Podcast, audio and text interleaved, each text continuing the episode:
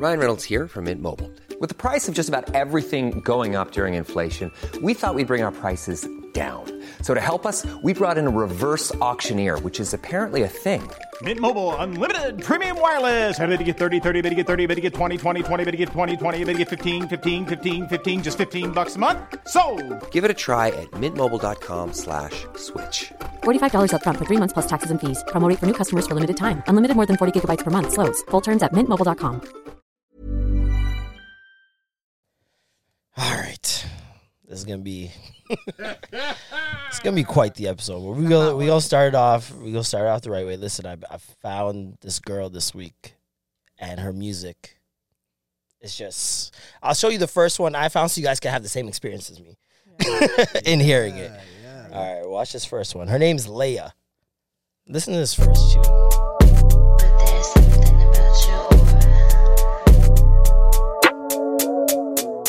Just already I was in my, I sat up. I was like, okay, hold on. I like the production. It sounds like a similar drum pattern.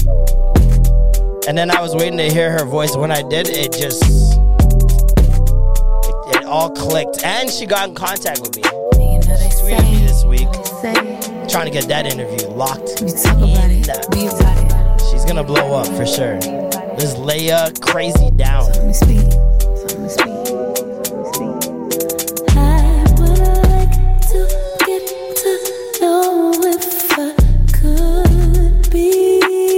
Come on! The kind of girl that you could be down for. 'Cause when I catch you, look at me, it makes me feel sexy. And I think about it every night and day. Who does she remind you guys of? Summer. Summer? I saw you tweet it. It's not fair then. I know. Yeah, she reminds me of Aaliyah. Exactly. She sounds like Aaliyah heavily. And that drum pattern is very Aaliyah-esque. Like, I feel like she knows what she's doing. Like, is she from Toronto? Nah. I think she's from New York. Oh. I think she's from New York. She's definitely not from Toronto, no. And she has, like, a style, like, Rico Nasty meets, like, Doja Cat. Like, look at this. Hold on. I'll show you this cover. Oh, wow. I didn't expect that. You didn't expect that, right? No, look at this girl. What? Oh, that's Lady Gaga. Yeah. Yo, she has no eyebrows. Like, she's heavy into that, like, just switching up her looks. Can't burn what I told. They don't want no beef. They be acting like poke. Don't deserve my guys. Can't understand my jokes. What'd you say? Her image is going to take her, too. Oh, man. It's going to take her definitely places. Yeah. Because she has, she's black. But she doesn't look like black. I was seeing what he saw when he said Lady Gaga. I saw white. I couldn't see that. My eyes are black. Right? I couldn't see. You have to zoom in. Right. Look. She has a song called Sailor Moon. Oh, it's hard. And I like how creative artists are getting with this little screen that they give you on Spotify. Because this is not like a music video. It's just like a thing that you do for the album art.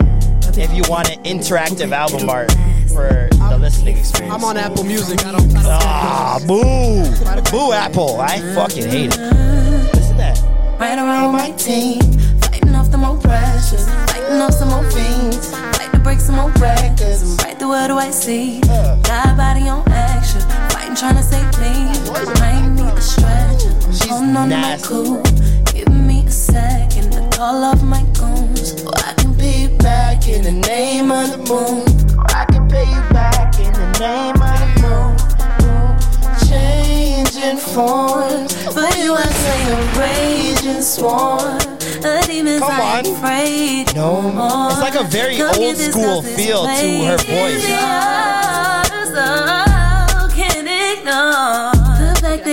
Like that's a 90s shit. You don't do that in the 2000s. Not that early in the song, especially. Like, you know, you don't hear artists. It sounds like very programmed these days. It's like, I'm going to give you the first verse, super calm. Right. I'm going to give you the hook.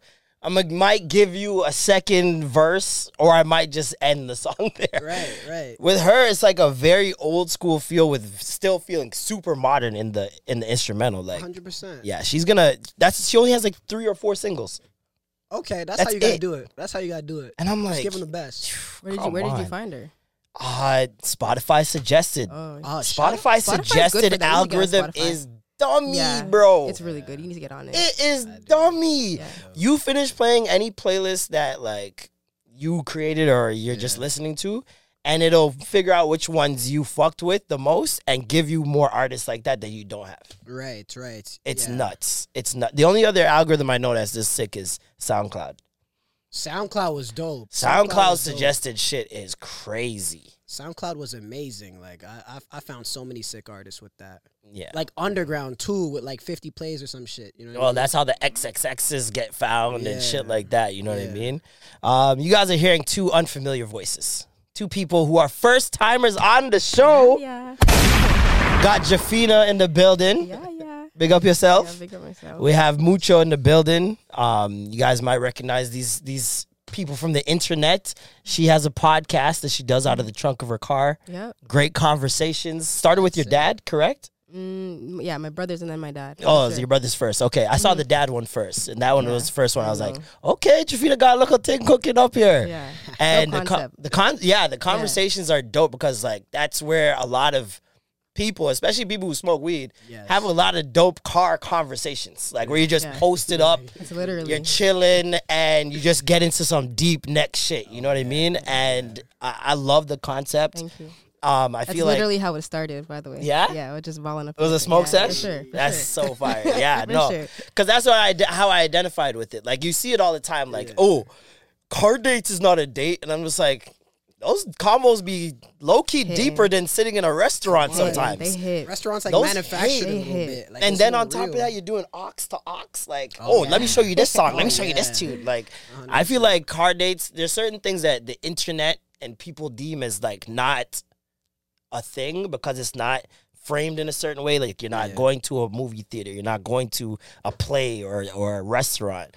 And so it's not a date. I'm just like, yo, if you're spending time together. You're so bougie. It's a date. Yeah. Like, what does it matter? 100%. More times, I like to order food and just bring it into the car. Oh, that's there's smoke, and then way better. Yeah, way better. Sure. Anything that's more convenient to smoke is what we'll do. We're only backing these things up for us so we can smoke more on these dates. That's all it is. I can't smoke in a restaurant. The day I can smoke in a restaurant, fuck the car, baby. Let's go in there and build up. Yes. Yeah, no. There needs to be... Why isn't there somebody that's opened a restaurant where they're just like, yo, you guys can do your thing? Yeah, during quarantine, there was those late-night hibachi spots. Oh, yo, the hibachi spots. See? They were doing it. It has to be a late-night thing, though. You see what I'm saying? Like, there should be a place that says, yo, there's... Especially if when you notice how many dispensaries are downtown now, right? There's clearly a market there. 100%. If the market is good. It's legal. Weed is legal. So it's like Ireland, just trade market right now. Just open a restaurant and say, this is for you guys can smoke here. And if you don't smoke, you can still come. Like as you don't mind it. I feel like it's just common sense and you put a dispensary in the back. Like you're making buku money. Why is there none yet? There's literally not one. Come on. That's what I'm talking about. We're making money over here, man. Great ideas. I don't even smoke like that, but I'd go to a restaurant, even if it smells, I'd go to a restaurant that does that, but you have to ban grabba. No grabba. Grabba is it's strong, People when they burn it, it's strong. This guy's a hotep. That's crazy. The amount of times I go to clubs where you could smoke grabba and then my dreads smell like grabba for like 3 days. Like see, this is self-serving. See, we all have self-serving ideas. I'm shocked you don't smoke because I really thought that's how you came up with the welcome to Brampton and all that shit. Like I was like, this guy definitely hit the bong once or twice. You guys know Mucho TV from his amazing freestyles, some of his crazy streeter interviews. Yeah. You just did one recently. I was fucking dying. Irish, name 3 Irish cities and name 3 Irish countries. No, 3 Irish cities and then they got those. Name 3 African countries. Countries, right? Yeah. Exactly. And these white people were fucking. Oh, easy, buddy. Dublin, McShyster, Kirkany, like, how cool. And he's like, name an African country, and they're like. Fuck. And you see the realization on their face of what's happening. Like, the calculation happens very quick. Oh, I don't know this. Oh, he's black. Oh, this is on camera. Oh, this is a race thing. I saw one guy do the calculation and he tapped. He's like, fuck. Because he just knew it was over for him. Literally. I love that content. I love that song. Please keep playing it. Yeah, we are gathered here today. We are gathered. We're not going to fucking beat around the bush, my nigga. Hey, let's get to it. The fucking Oscars. The fucking Oscars. Who's first? Listen, let's start with you first. Ladies first. Yeah. How did you feel? First of all, let's set the scene. Right. Will Smith slapped Chris Rock at the Oscars. That's all y'all need to know. If you didn't see it, iconic. You live under a fucking rock. I don't even know how you got this podcast. But seriously, what were you? Did you watch it live? Yeah. I didn't watch it live. I saw a page say like. Did somebody tell you, text you like, "Yo, girl," or did you just see it? And I happened to be online and I saw it, and then I went to go search it, and when I saw it, like I had no clue. What did you think it was real at first? 100%. Yeah. Yeah, for sure. Why did you think it was real right away? I think when you see Bill's face when he's talking about, keep your name on my mother. Oh, so you saw the Japanese uncensored version? Yeah. Okay, good. When you see him like talking, you're like, all right, he's not playing. Oh yeah, that was he gave him straight. I am legend. He went straight. I am legend. Keep my wife's name out your fucking mouth. Yes. I have so many. When feelings. He said that, literally when he the slap, I was like, okay, whatever. When they panned to him and he was yelling like that, that's real. Yeah, that was real. The slap. There's many reasons why I understood why people thought it was fake at first, and I still think it is kind of fake, and I'll tell you why. I love Will Smith. Everybody knows that. I'm like he's part of my DNA at this point. When I grew up watching Fresh Prince, that's who I was emulating and trying to be like. And so he's a big part of my life. I use him for a source of inspiration. That said, I am a little biased, but at the same time, I'm also very, very biased to stand-up comedy. So I'm super torn. I've been torn the past 48 hours on this shit. I know you've been contemplating your take. Well, this is the thing. I'm not even contemplating my take because I don't care, first of all. Second, I see both sides, and I constantly see both sides. So it's like, that's good. My take is very rarely, I'm on this side, guys. Because I understand that people do things and they have their reasons or whatever. So I'm seeing this. I come out of Jasmine Sullivan's concert. Which, by the way, come on, touch me. Jafina was there. She saw the greatness I saw.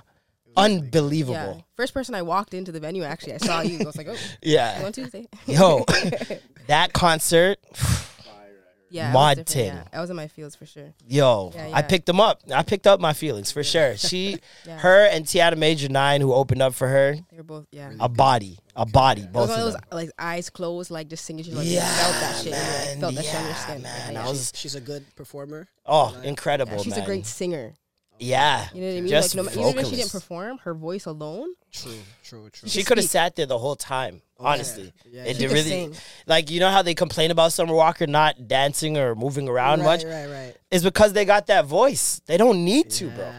Summer Walker's still selling out everywhere because the voice. Okay. That's what it is. That when you're an R&B singer, that trumps everything. Right. It trumps content. Does Summer Walker sing well on stage though? Amazing. Oh, okay. Amazing. I went to her concert at Rebel in Toronto. All three times she's been there. I think 3 times I've been to all three. She is incredible. She's really good. Incredible, man. She'll probably never come again. No, she'll be back. She'll be back. Okay. This is a market. Drake's here. They can't escape. So I walk out the concert, and I'm walking to the car, and I pull out my phone, go on Twitter, and it's the first thing I see is the uncensored version too. So at first, goes up there and smacks him, and I know Oscars, they do these skits, right? Yes, 100%. That really, especially because these are the greatest actors in the world, feels super real. Oh yeah, like Amy Schumer, people are still up in arms about Amy Schumer kicking Kirsten Dunst out of her seat. And calling her a seat filler at the Oscars. I never seen that. Even though Kirsten Dunst may have very well been in on the bit, and they just acted like she was offended or whatever.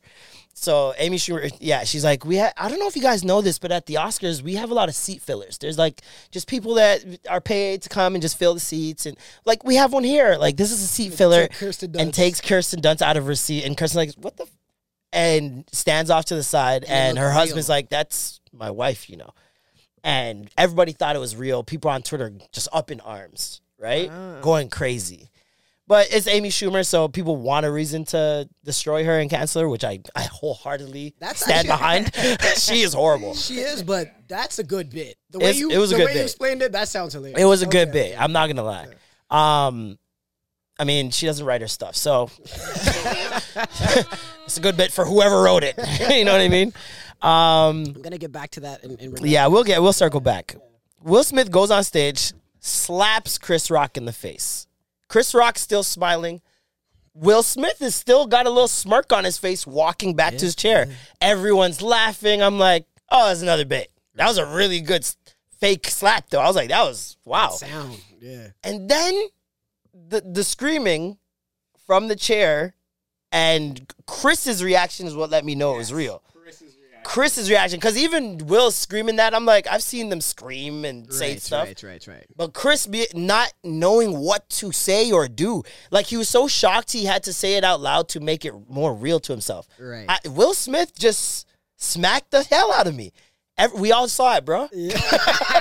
We all saw it. You are in shock. This is a man in shock. Yes, yes. And then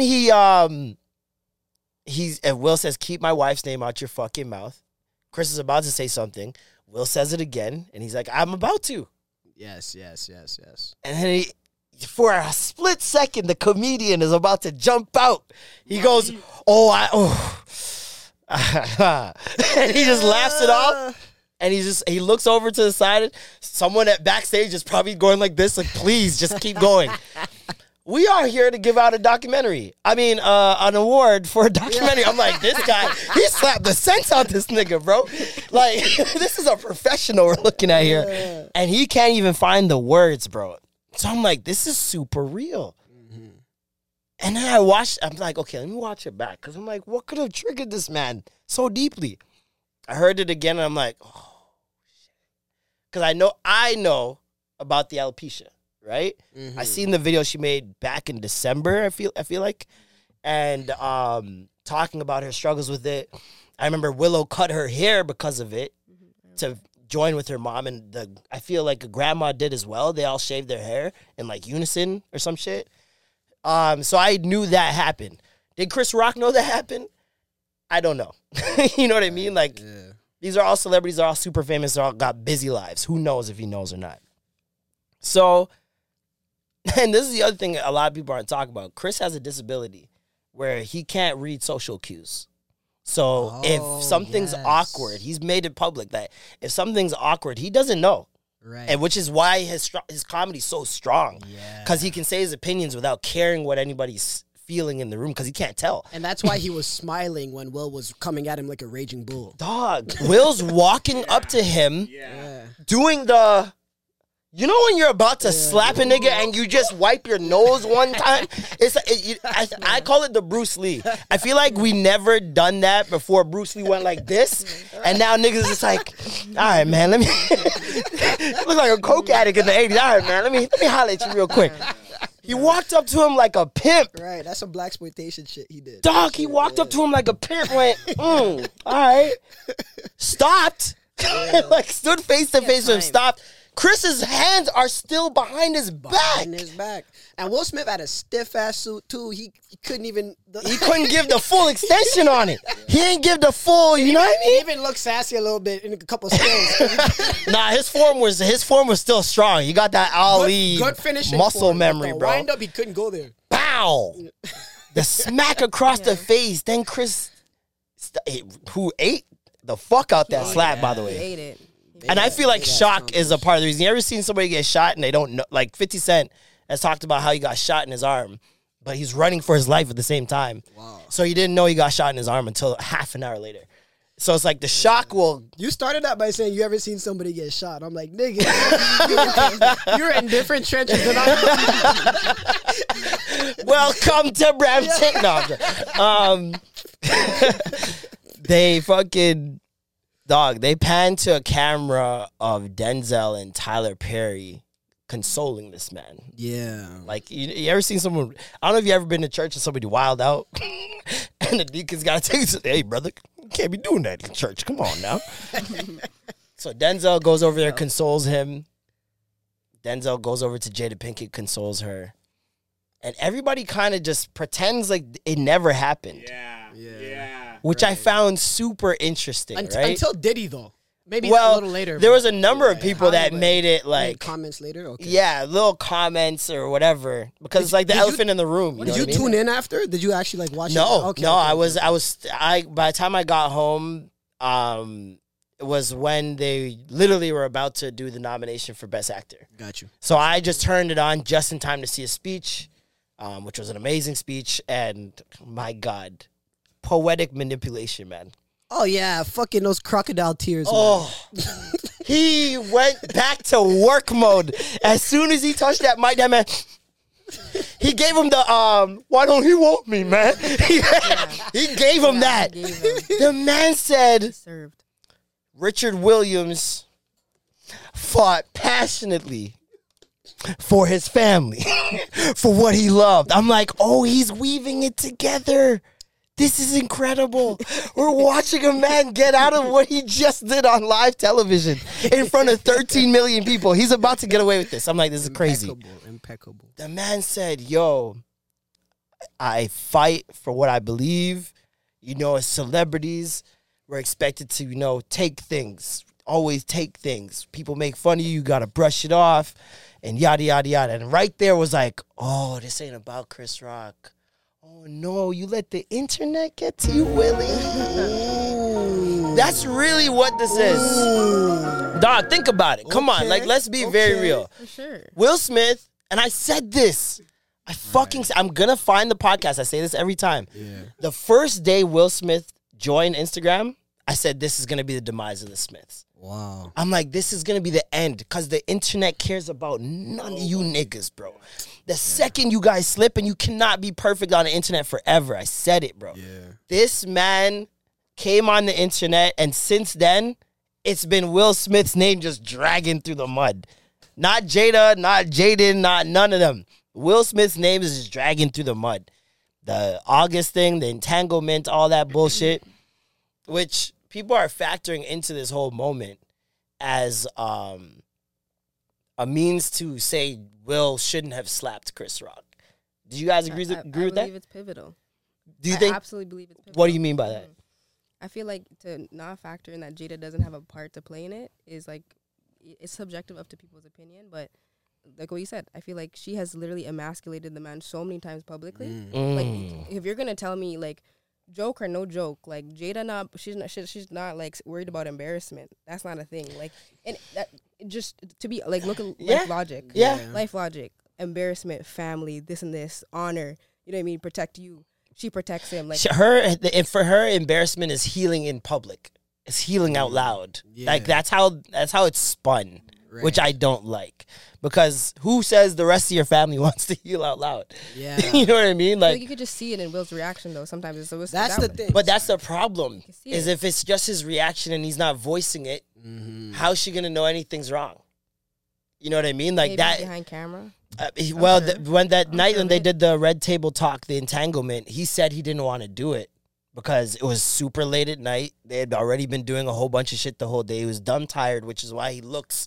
Like, he's been crying for hours. And she's, like, demanded that. Wow. So people are saying that, like, yeah, it's an embarrassment thing. She emasculates him and whatnot. But my thing is they both did that episode and said nobody cheated. We were very well aware of what was going on. This is the arrangement we have. And for me, I feel like it's more so people can't accept open relationships, period. They can't fathom... having a partner and being open to them being with other people. Right. And it's way easier and way funnier to be like, yo, you got niggas dogging your wife out, nigga? August barebacking your bitch? Like, that's way funnier than, oh, they're just, they know what it is. Like, there's no fun in that on the internet. The Tupac thing, too, is kind of crazy. Well, everybody brought that back up. It was like, Tupac would have shot him. Like, I was like, oh, my God, it's bro. It's crazy, though. Like, I don't know. I feel like that was just his tipping point, like his boiling point. Because, you know, of all things. I'm just saying, like, I'm not saying the man shouldn't have felt away. Absolutely. I think absolutely wrong time, wrong place. Yep. Time and place, everything. That just definitely wasn't it. and you can't argue with me and tell you it is. Yeah. Whether how you want to be like, oh, you have to set, there's a time and a place. Well, this is the thing. It depends on who you ask, because put it this way. If you've been publicly ridiculed and mocked for 2 years, mm-hmm. how do you get public respect unless you do something publicly? My thing is that he should have boxed him after at an after party and had someone in Akana, one of his PR, filming it, like somebody that just caught it. Yeah. Because then you win the Oscar and box a man same night and everybody's fine with it. Right. You still get to do your thing. Mm-hmm. But doing it in that setting, I feel like exactly what you said.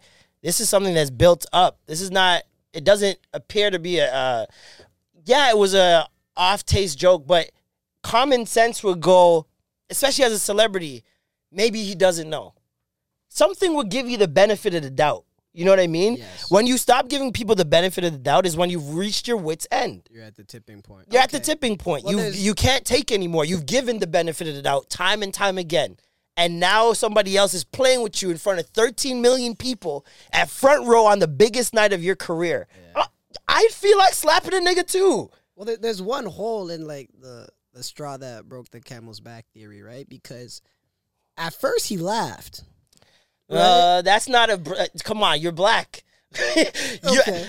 I'm sure all human beings experience this, but especially black people should know what it's like to laugh through wanting to slap the fucking taste out somebody's mouth. Okay, true. Because you don't want to act up in front of all these white people and prove them right. Okay. So you might chuckle a little bit, of course. Right. But then you're especially, listen, none of us has ever been to the Oscars.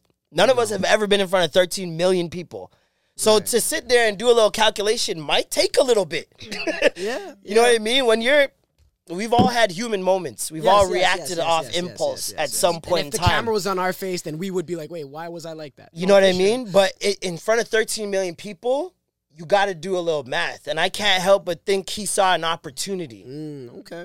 Because, like I said, people have been playing with you publicly for so long. Right. You got to kind of, as a man, your pride. But are your wife. Well, that's the thing. You have a safety net. Anybody says anything, she's got an autoimmune disease. What are they going to... I protected my black woman. Right. You can't say nothing to me. Yeah. Those calculations don't take long. I'm sorry. I know how my brain works in those moments where I react off impulse. I do calculations very quickly. Yeah. Is this the right thing to do? No, yes, based off whatever. And then I go.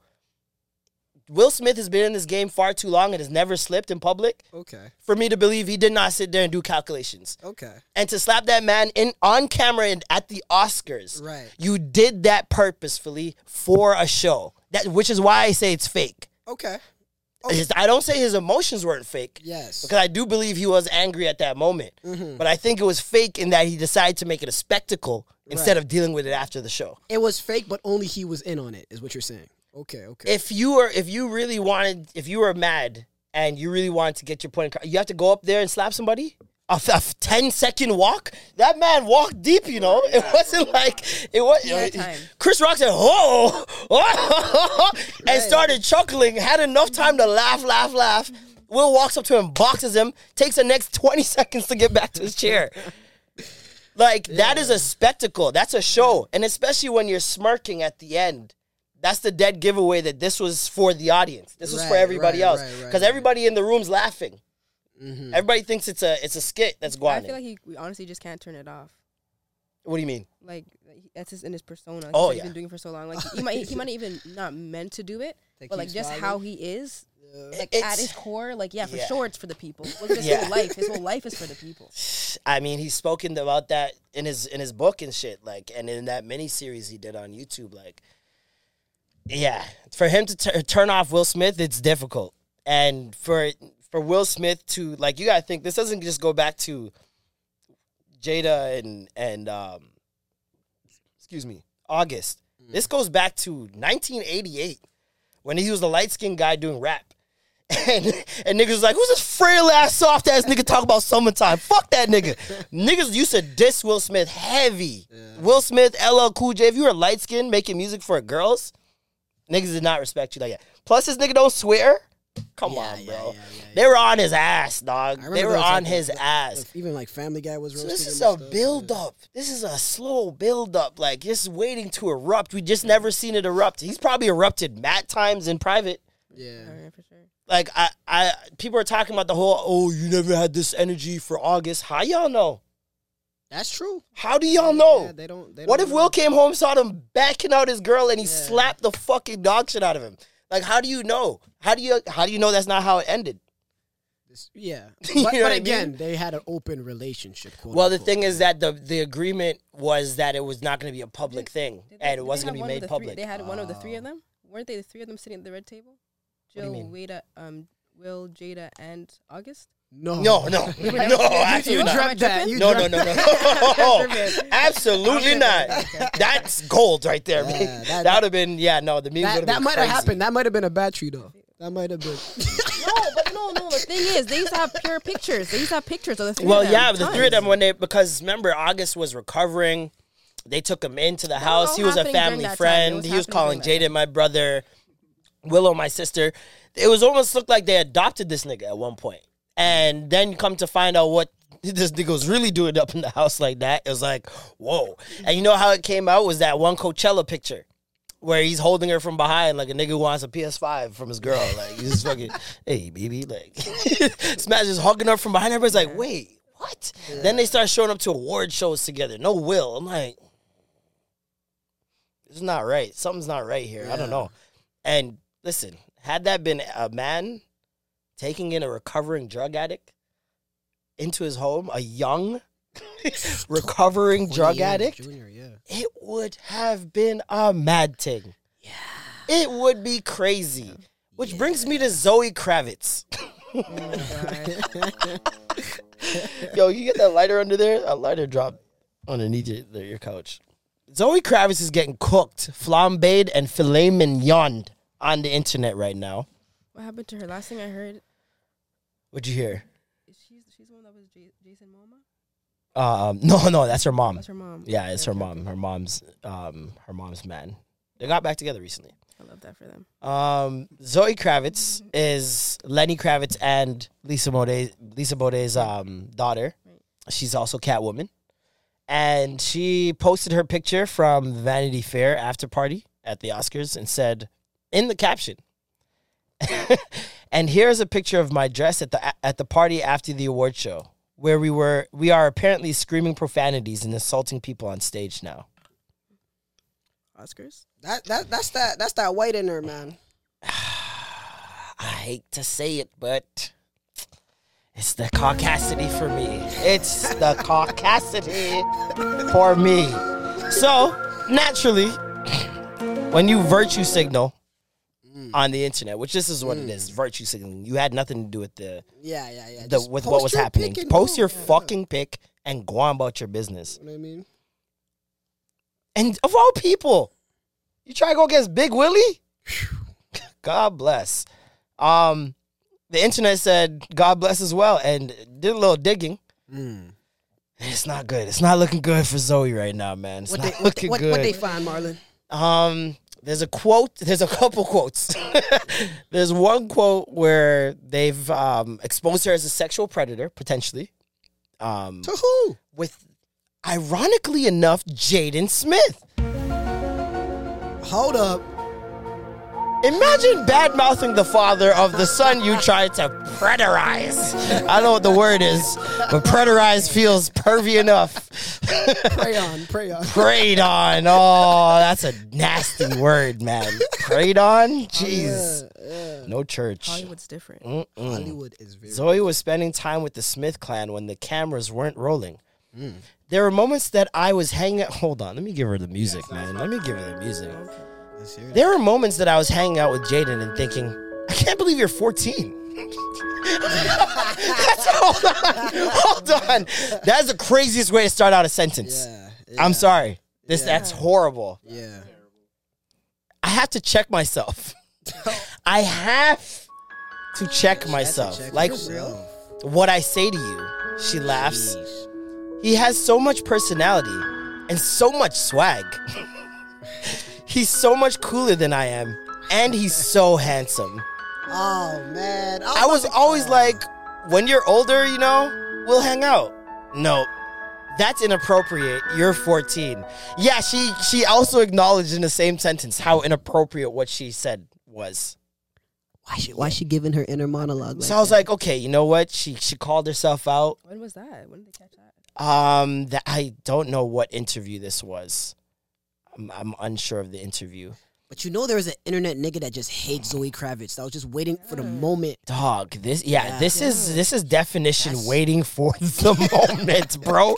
Because where did all this come from, dog? Like, we didn't even hear that. Like, I thought maybe the MCU, right? Let's say the MCU, they don't want Batman to do well, right?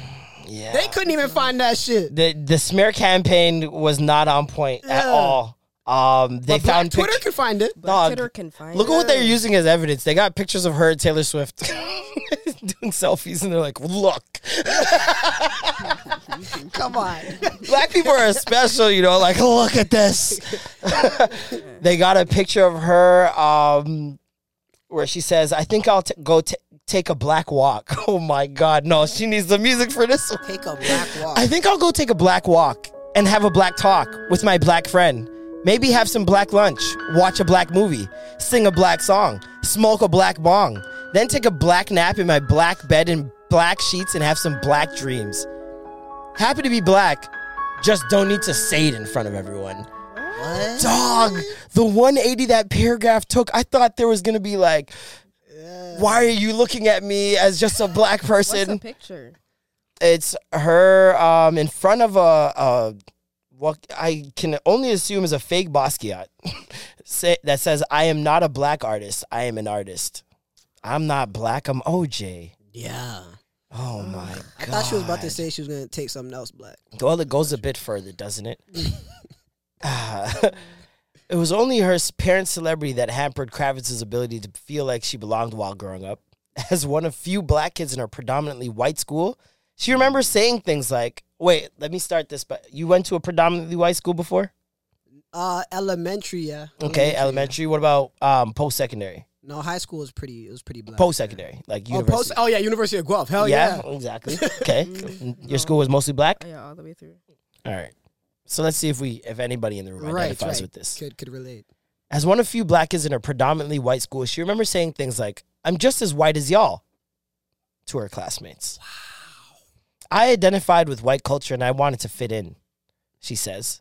"I didn't identify with black culture. Like, I didn't like Tyler Perry movies and I wasn't into hip-hop music. I like Neil Young." Black people like Neil Young too, crap. Like, this is true. Okay. Yo, how can you be racist and black? This is it. That one, to me, that one wasn't too bad. Yeah, she was just a kid struggling and she's being very candid. You know what I mean? No, this is self-hate. And self-loathing. No, She probably didn't like herself back then. But this is more than self-hate and self-loathing. She's literally... She's adopted the views of her white counterparts. Yes, 100%. Is she talking in the past tense? That's wrong. Yeah. This is her talking about herself when she was in school. When she was in like elementary. No, and it's not... Yeah. But this, I'm only giving context because... Right. It's persisted. Yeah. Her captions are still... She's very self-aware of what she said in high school and how damaging it was. Yeah. But she's still pushing the same narrative. True. So it's not a self-awareness and I'm going to change. It's a, this is who I was. Yeah. Just letting you know. It's not like I've changed. This is who I was. And you want more evidence of the Jaden thing? Got that for you. I'm finding out what it's like, but I'm honored. You know, it's really nice seeing all these people be really passionate. Jaden, middle of an interview on a red carpet. Ah!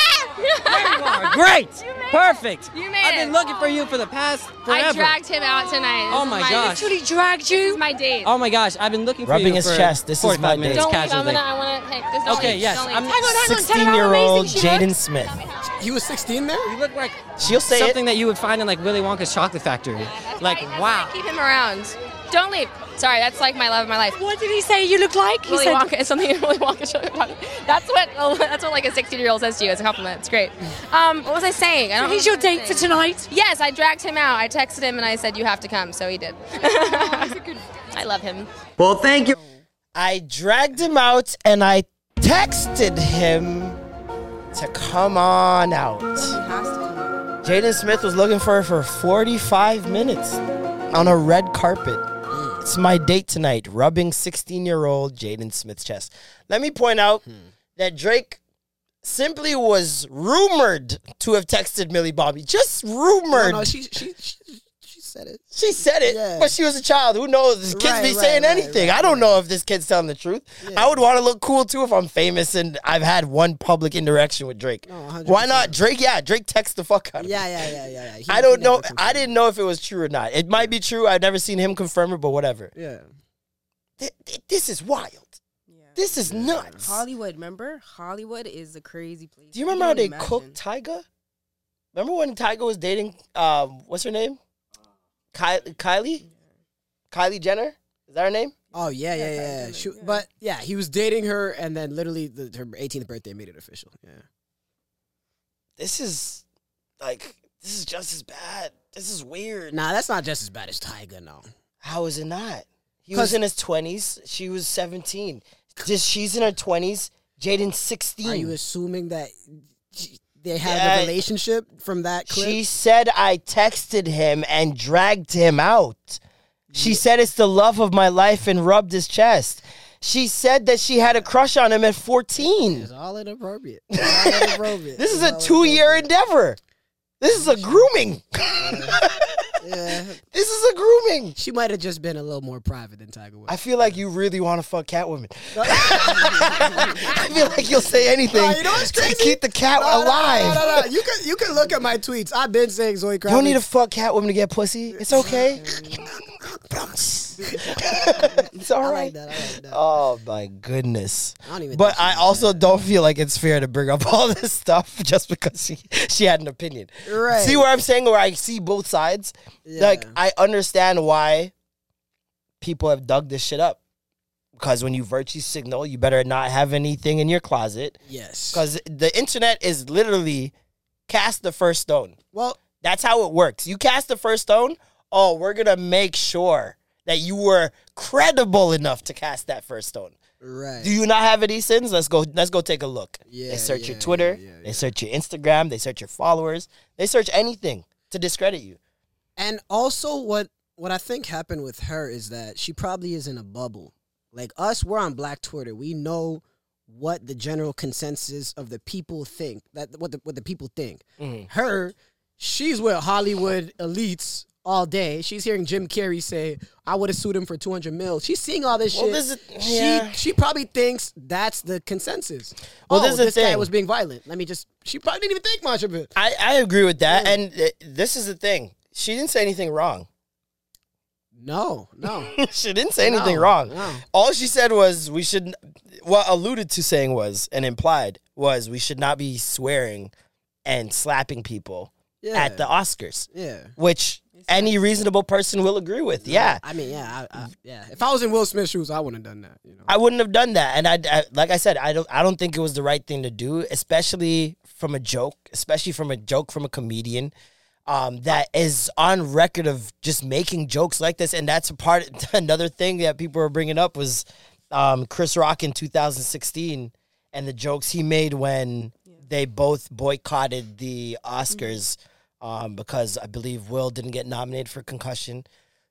But at the same time, Oscars So Black, the hashtag, was a thing. By the way, that set in 2016 was good. It was funny. I was watching it like... You gonna boycott the Oscars? Jada boycotting the Oscars is like me boycotting Rihanna's panties. That's great. That's a great joke. I wasn't invited.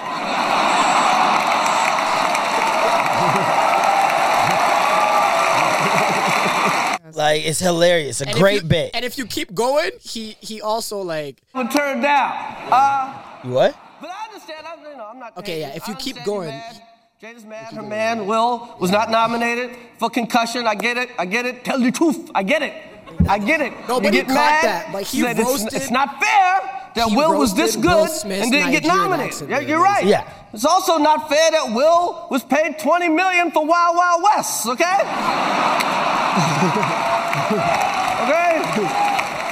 Things, this year the Oscars, things are going to be a little different. Things are going to be a little different at the Oscars. This year, in the in memoriam package, it's just going to be black people that were shot by the cops on their way to the movies. See, but, like, this is the thing where comedians are so great. Like, he puts it in perspective for everyone. Even though he made fun of them, he's just like, Will Smith has $20 million, guys. Exactly. He's going to be perfectly fine. Like, exactly. This joke is not unbalanced. He gives you the balance so you know he's not punching down. But The problem with the G.I. Jane joke was there was no balance. Mm. I feel like if he had balanced it out, it would have went over a little bit smoother because as a comedian, you never want to punch down. You never want to pick on someone because the crowd won't respect it. Like, you will get no laughs, which is what we were talking about earlier when I was saying, like, if you're a good-looking person doing stand-up or any sort of comedy, you already have something against you because you're good-looking and people don't like good-looking people. Yeah. Like, it's like a likability thing, right? 100%. So he makes the joke. And you can tell that, like, from the crowd's reaction, how many people know versus how many people don't. Because people are laughing, right? But you have equally the same amount of people going, ooh. Because he had to address, he's like, oh, come on, that was a nice one. Mm-hmm. So even he could tell some people were a little bit. And real quick, one of his representatives, they said that he didn't even write the joke. He didn't write the joke. And that's something else that Will should know.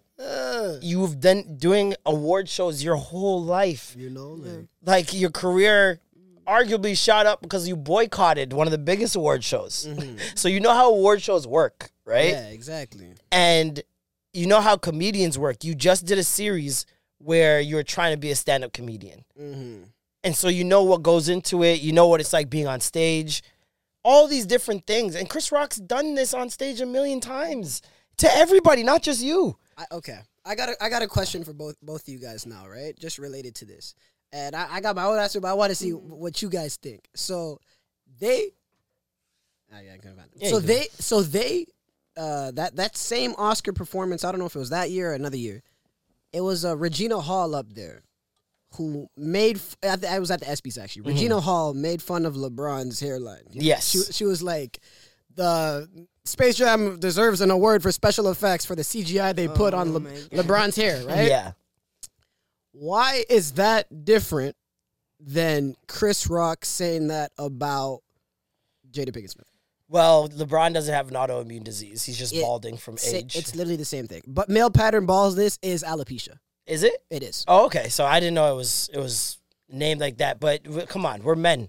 Let's be very real. Our feelings don't matter. Basically. But what you're saying, it was true before too, because it's punching down. Mm-hmm. A man talking shit about a woman, you're punching down because a different. But look at it this way: as a man, is LeBron gonna go on a rant or on a tirade and say you hurt my feelings? Is anyone, and even worse, is anyone going to respect him saying, you hurt my feelings? They're going to call him soft. They're going to call him a bitch. They're going to say all these things. She's a comedian. Yeah. These are the things that are going to be said. It really doesn't matter, like, who you put in that situation. It's for Jada, she didn't have to react. So, like, we'll never know how she would have handled it. Thought. All we saw was a picture of her. We saw the video of her not looking pleased with the joke. Right. She didn't smile or laugh. She kind of rolled her eyes and was just like, put her hands together. And this is the other thing. It's like, this is why I say, like, that moment was such a perfect storm, like, for so many different reasons. You have Chris's disability, not being able to read the room. Mm-hmm. You got the joke, obviously. You got the fact that he didn't write the joke. Yeah. You got the 2016 joke that he made of Jada that we don't know if the Wills internalized or not, the Smiths internalized or not. You got the alopecia with Jada. That you have the public dismantling of their relationship from the public. Oh, my God. There's so many layers. You got the emasculation. Yeah. You have the failed movies for a bit that you were the butt of the joke starting there and leading into the entanglement shit. Yes. And all this has been done publicly and in front of 13 million people. It's like everything conspired to create this moment. It was nuts. Sure. And the part that sucks is like, yo, black people make the Oscars popping. When you think about the best moments in Oscar history, you think of Cuba Gooding doing the backflip. You think of Halle Berry winning and doing black that cry. What'd you say? Black people are saucy. Saucy. You think of Moonlight winning when they said it was La La Land. Like, these are all black moments that make the Oscars sick. Yeah. And this is going to be the nastiest one. Yeah. Because all these white people, we've been saying Oscars so black since 2016. See? Yeah. They made it the blackest one yet. Will Packard directed this bitch. Beyonce opened it. Yeah. She had Blue Ivy on stage. You got so much black talent in the room. Yeah. Will wins Best Actor, a black man. Yep. And look what happens. That's all that's going to be discussed. Right. And what sucks for Chris Rock is like throughout history, he's going to be, even when people forget about his stand-up, he's still going to be known as the guy that got slapped at the Oscars. Which is why Jim Carrey said, when Jim Carrey said, I would have woke up and sued him for $200 million the next day. I understand what he's saying. It's not about the moment last night. It's not like I'm hurt and I need that. It's about what's happening in the future. That's how my name's going to be attached to the Oscars from now on. I get that legacy-wise, but not monetary-wise because you can do he's going to leverage But this. That's the only thing you can do. You can't go into the future and make sure nobody says it or bar it from the internet. The only thing you can do is try get some peas out the nigga. Like, what else can I do but hurt him where it hurts the most is his pockets. 100%, but Chris Rock career going up after this. Well, he sold out his tour like almost overnight. He sold more tickets in one night than he has the past month. Since? He put out the tickets been out for a month or so, and they sold more in one night than they have the whole past month. Hey, shout out to Chris Rock. Maybe it was scripted at this point. Maybe a lot of people are saying things because you already talked about how it's gonna help change the narrative for Will. It's helping Chris too. Both sides won. And they squashed it. Will paid him $100,000 the day before. They're fine. Who said that? A comment. Yeah, come on. Yo. They squashed it. Did say they squashed it at the after party though. Will has come out with a public apology on his Instagram. Did you see Diddy talking about his job? Yeah, Diddy's an idiot. Friggin' Will came out and did his apology, and like it was the first apology I seen accepted so quickly by the public. Everybody's just like, "We forgive you. It's fine. Like whatever." Yeah. And I'm not gonna lie, I forgive him. See? And this is my thing. It's like, first of all, who are we? Yeah. To forgive anyone. We weren't involved. These niggas, we don't own these niggas. They don't owe us anything. But I understand at the same time. Friggin', what was I saying? What was I talking about again? The acceptance. What it rang true to me, like the ability to slap a man in the face, sit down in your chair, everybody pretends it didn't happen, and then win an award, and they let you do your full speech, didn't cut you off, nothing. Yeah. You put out an apology, everyone's like, yay, Will. And I'm just like, yo, what sunk home to me is likability trumps celebrity every time, bro. Because it doesn't matter what celebrity you are. Yeah. If you aren't likable, people don't give a fuck how you treat the situation. I've seen people make video apologies where they spoke directly to the camera, looked everyone in their eye. I've seen that ridiculed because people didn't like the person. I've seen people write on the notes app, ridiculed, didn't like the person. I've seen people not write on the notes app and write something just on something else. Yeah. And people getting at the font. Comic Sans S, really? Like, if you're not likable, if people don't like you enough, you can't fuck up. If you are likable, you niggas are like diplomats, bro. Go murder someone. You're gonna be fine. Like, it's that simple. Will Smith could get away with murder. I'm convinced. So you're saying he has goodwill. Oh. This is the end of the show. Thank you guys so much for I'm sick of you. But also what rings true to me is that nobody cares about black men. Because had that been a white man, Let's go back to that. Had that been Jerry Seinfeld boxed in the face, ooh, Will Smith would be escorted out of the building expeditiously. Yeah. Immediately. Yeah. Had that been a black woman or a white woman, any woman, yeah, escorted out for obvious reasons. Yeah. But black men, yeah, yo, our stock is lowering by the day, bro. I hate that you had to say it that way. But that's a hit. Listen, I can only speak on what I see. Yeah. I go on the internet and am told I'm a piece of shit every day. No, but you know, for reasons beyond my control, I am a piece of shit. Black men aren't worth anything. Why are you guys dating these niggas? Like, it's nonstop. Nonstop. I'm gonna speak especially like from the take black women. Of course, black women, especially with hair alopecia, all these them. You know, protect them for sure. Yeah. In the community, we have to protect each other for sure. Without alopecia, everybody. It has to be vice versa. Mm-hmm. You know what I mean? Mm-hmm. And yeah, like we said, you said it yourself. Black males, especially, like if someone made fun of what was it? She made fun of the man. The LeBron's baldness. Yeah, right. Yeah. Nobody gave a fuck. Right. People have been dogging LeBron's hair for 10 years now. 10+ years. Yeah. I'm gonna tell you, my perspective changed because I have a son and I have a black son. Right. Mm. So now that I have a son, I start to look at things a little bit different. Mm-hmm. Like literally the other day, it clicked in my head. Like, for example, if a female that my son was dating or whatever asked him like, oh, like what color do you want my nail polish to be or something? It's just I'm just thinking practical, right? And my son would send, like, I don't know, it doesn't really matter to me. I would understand. Like, I look at things different. Like, I'm not going to go ask somebody, but, like, if they don't care, it doesn't matter. Yeah. They don't care. It's just in his interest. Yes, mm-hmm. I would have to think about it from a male's perspective. Just a lot of things that my son will have to go through. So things like that, like, bro, like, no, there's no way. No way. We're grown that way. We're grown to not, like, care about our feelings, and other people aren't going to care about our feelings, so don't even bother expressing them. And if you do, people are accepted. Okay, if you express your feelings, a lot of women until they like you.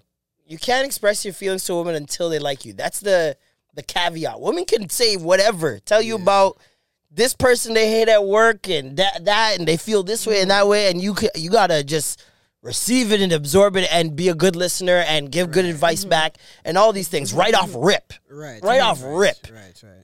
But you can't be a man dumping your problems on a woman. She's not going to care until she likes you. And that's what, even then, I know some mans who can't express themselves because they'll be called gay or they'll be called soft or whatever the case may be. Yeah. And you grow up as a kid. People are like, we've talked about this on the podcast before, where little boys are told, why are you crying? What are you crying for? Stop the crying. Little girls are like, why are you crying? What's wrong? Tell me what's wrong. What happened? Mm-hmm. And you're taught from a very young age to express yourself and to express your emotions. So it's not foreign to you guys. When you guys get to a certain age, you're wondering, why can't niggas just express how they feel? When do we have the training? When have we had the training? And then you want us to do it when we're big adults?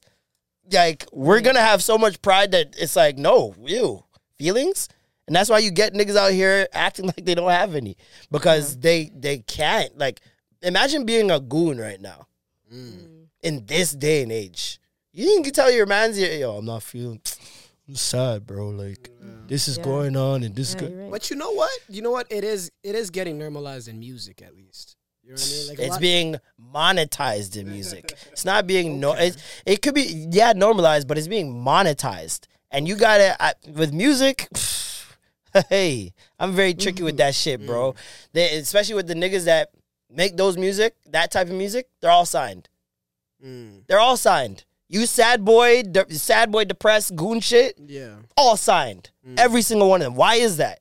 I don't trust no labels, bro. I don't trust nobody on a label. Because the labels are pushing a narrative, been pushing a narrative for decades now, bro. Mm-hmm. I'm not going to say I'm not going to be in the club enjoying the shit. Of course. But I understand what's going on. I don't indulge in that stuff, honestly. I don't listen to fucking Rod Wave. I don't listen to any of those guys. I don't like Rod Wave because he's just always sad. I mean, nigga, did you ever have a good day? Ever. I want to add, if anyone's listening, to Google a TED Talk by Michael Todd. Why Black Murder is Normal in the Music Industry, right? Great. Okay. Great speech. I posted it before, It's 20 minutes. That's what really, yeah. Give me the cliff notes. basically, he's just talking about a meeting that was had in the early 90s where a lot of business execs and stuff came together and made a game plan of how they're going to use music. And it, if you don't even really need to listen to it to just look at music and know what the game plan was. Yeah. You know what I mean? Like, it's very simple. And people like to say, oh, you can't blame this on hip-hop. You can't blame that on hip-hop. I'm blaming a lot on hip-hop, bro. For sure. You got, at some point, man's had to stop shooting bail. Like, and just be very, very fucking real. This music is hypnotizing and telling you people how to live. Right, because people, sometimes they just look at it as a black or white thing. They say, you know, people are killing people because of rap music. Or they're saying that, no, the music is literally just telling what's happening. It's both. It's a cycle. You know what I mean? Like, it happens. Yeah. You rap about it. You hype it up, and then it perpetuates it after. You know what I mean? So it's stories from the street. Yeah, how'd you get there? Yeah, exactly. You know what I mean? So it's like people that go to church, bro, and are still broke. You've been to church for 20 years, giving people your money. Don't start me. Listen. Yeah. I just watched the Hillsong documentary. I'm fired up. Yeah, I'm fired up for me to watch. 3 episodes of fuckery. Really? Oh, shit. Dog, these people are evil, man. Wow. Them evil, and that's why it's like, bro. We have these talks all the time on this show is like where me and Norm both come from a religious background. I grew up in a Christian home. He grew up Seventh-day Adventist. So we both have a yearning to know. Mm. You know what I mean? Mm.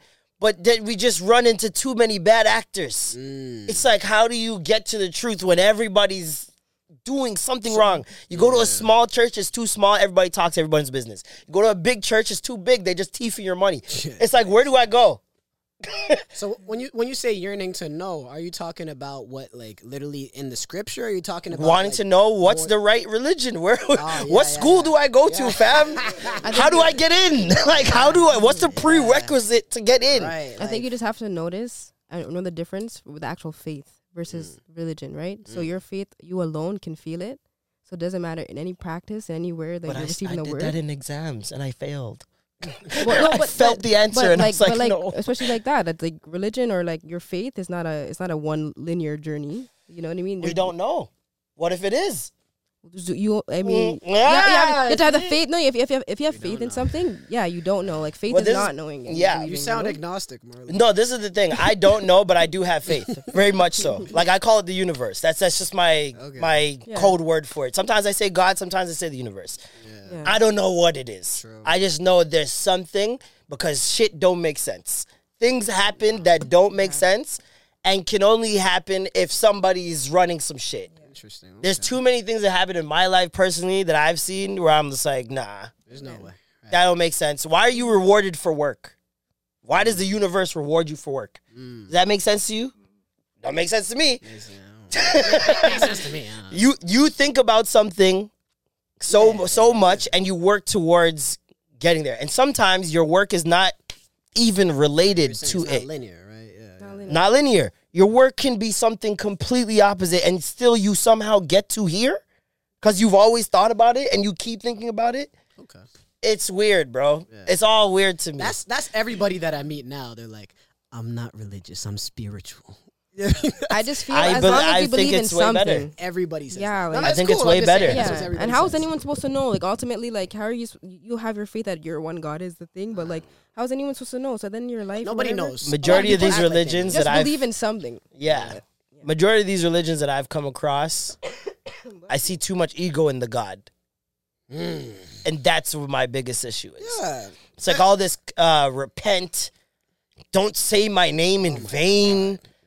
It's just all very, I don't see somebody that's all loving and all understanding and all knowing having these rules. It doesn't make sense to me. And you'll never make it make sense to me. They just talked about the other day how Moses never existed.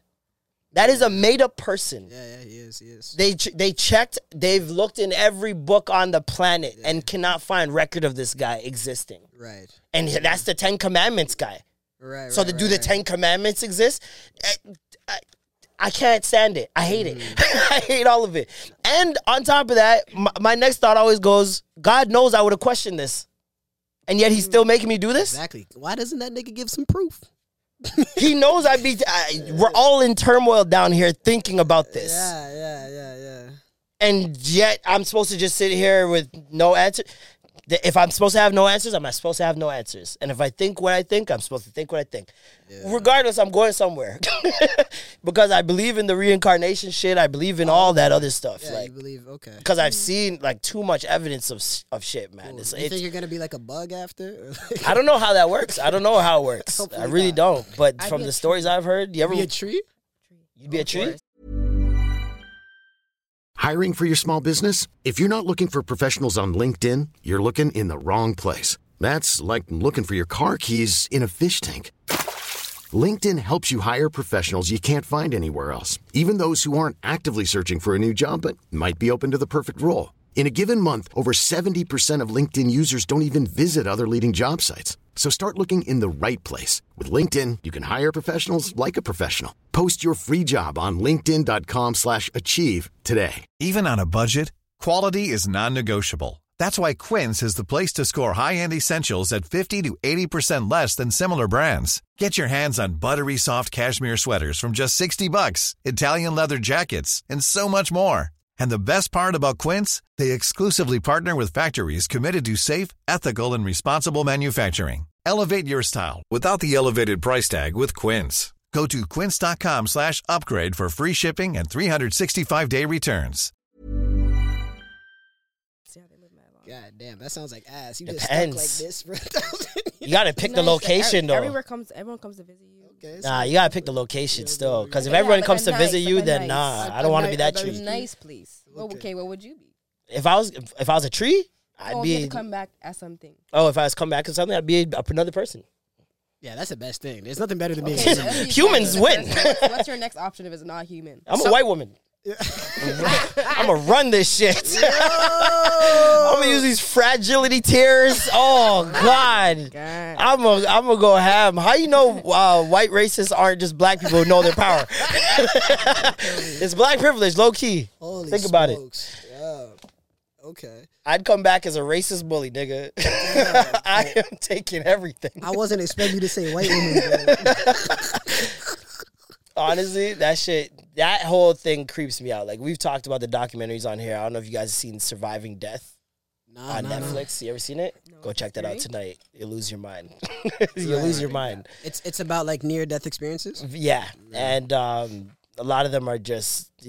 It's like certain magic tricks. It's like, yo, explain it. How? I mean, what is the explanation? To me, like, niggas are on their deathbed. They're dripped up with morphine and all that shit. They're just having a wild dream. That's awesome.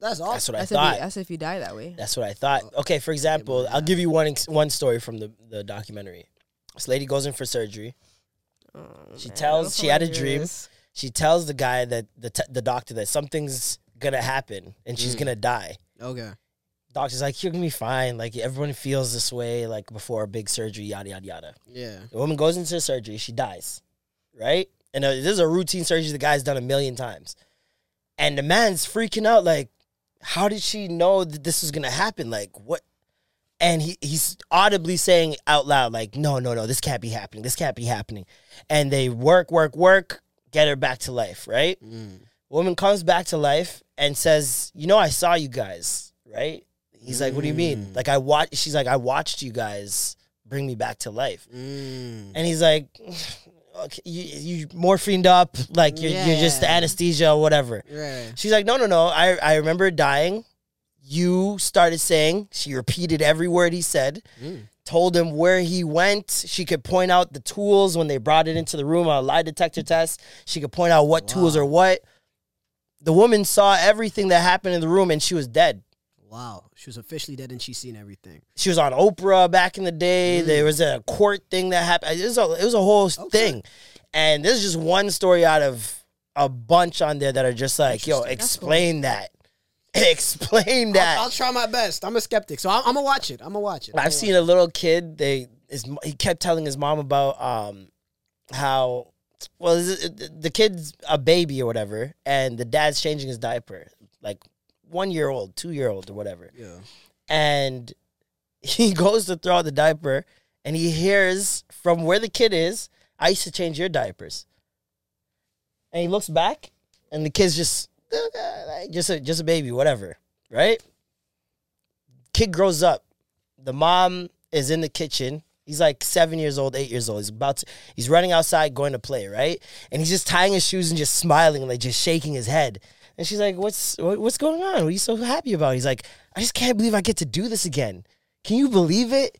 I'm alive again. And then runs outside. Whoa. And this kid would tell them, like, he's their grandfather. He would say, constantly talk about the grandmother. And he could point out dead relatives that he's never met and say their names in the pictures, everything. Wow. And nobody can explain it. Hey, to be honest, like, if that shit is real, like, I'd be happy. If reincarnation exists or, like, some type of, like, dope little afterlife or some shit, I'd be happy. I don't think it exists, but I'd be happy if it does. Why don't you think it exists? I'm a guy just that needs hard proof to believe in something, you know what I mean? Like, in everything. I don't believe in God. I don't believe in none of that shit. Okay. You know what I mean? So, yeah, I just live. Do you know life. How you got that way? Were you always that way? I mean, I grew up in a Catholic household, but wasn't strict. Mm-hmm. Like, I can't tell my grandparents I don't believe in it. Yeah. But I can tell my parents. Yeah. Like, type shit. You know what I mean? And I had this one dog. He's like one of those white kids who, like, their parents didn't give a fuck. Mm. And, like, I was, like, devout. I was like, yo, come to class, bro. You're late to religion. Yo, this is real shit. This is real shit. And he'd poke holes in every... Because I went to church camp. I was, like, one of those kids. And he poked holes in everything I was talking about. And then eventually, it wasn't there, but, like, eventually it just kept eating at me. And like, yeah. I did my own research and stuff. And, like, at a certain point, I knew more about religion than religious people. Yeah. You know what I mean? I'm at that point right now. Yeah. You know what I mean? And then, like, I just switched. Like, in high school, I was actually an ass, though. Like, I wasn't irreligious. I was anti-religious. Yeah, you were, like, making it very vocal. Yeah, fuck that nigga. Yeah. Fuck the staff. No, literally, like, you know what I mean? Like, the people might be religious here, so this might sound crazy, but I was like, F God. Like, I was like one of those. I was like Tyler, the Creator type shit. Yeah. Like, I was one of those people, you know what I mean? But now it's like teach their own, blah, blah, blah. Mm-hmm. But, yeah, I don't know. That's how. So you're an atheist? Yeah. Okay. I am. Yeah, I feel like, I mean... To each their own. I really don't judge anybody because I've been confused for long enough to be like, I don't know either, man. Yeah. Do your thing. Whatever's whatever. The reason I was so anti-religious, though, is because, like, I felt like a lot of the world's problems come from just religious clashing. Right? Okay. So I was always like, yo, the world would be better without it. Yeah. So I was like, kind of like a one-man army, like, yo, let's end all this. That's true. Yeah. That's it's a fact. It's a fact. At this point, I just gave up. I'm like, all right, what am I going to do? When I found out Hindu was the oldest religion, that's what kind of messed me up. Because I'm like, I never thought of an oldest. I was just like, religion's just always been here. Right. You know what I mean? But no, things have to start somewhere. Things have to start. And that's why, sorry to cut you off, that's why they look at, like, Mormons crazy. Because it got invented in the 50s. Yeah. But why is that anything? Why is that any different? It's just a different time period. Exactly. You like, we're more connected now, so we can talk to each other and say, that's weird. Yeah. Whereas back in the day, niggas started religion in a room. Them niggas started it, came out, told other niggas, those niggas told other niggas, and it just spread like the plague. Yeah. Now it's like, you try and fucking, you went to what? Humber College, and you come out and say, there's a new God. Yo, niggas are going to be like, fuck out of here, bro. Like, think of the prerequisites for the people who created these religions. What were they? How were you the one qualified? Yeah, and don't tell me you were the one of them niggas in the time where they used to call women witches because they were smarter than you. Right. Because that shit don't make any sense. Yeah. And then what? Religion kept going, and it taught you guys not to bathe. Then it taught you guys to enslave black people. Then don't get me started on that. It taught you to hate gays. Like, when has your religion ever been used for good? Yeah, yo. It doesn't make any sense. It's on a lower frequency. Religion itself, like, if you measure all the things, it operates on a lower frequency. Yo, you just brought something back to my head. You know what I watched that fucked me up? Religious Oh, yeah, by Bill Maher. By Bill Maher? Yeah. I think that's what it's called, Religious. I was definitely watching that when I was in ninth grade. Like, oh, that documentary will fuck you up if you're religious. Like, I don't even, I'm not even going to show it to my mom because it'll change her world. I'm terrified. She'd get angry. She would tell me to turn it off, honestly. I will say. Turn off this devil something, man. Yeah. She would not fucking rape me at all if I put that on the house. But you did a good point, though, and I don't even think you should show your mom because... I do think this, though. So I have two world views. I'm with you on this already. I think the world would be better without religion, but I think individually, your life is better if you're religious. Facts. It's just like... I don't think your life is necessarily better. I think you live by a moral code at the very least. And for me, I'll take that over someone that's just out here living through their own rules. Yeah. You know what I mean? Like... If you have adapted the rules of some religion, you don't even have to be religious.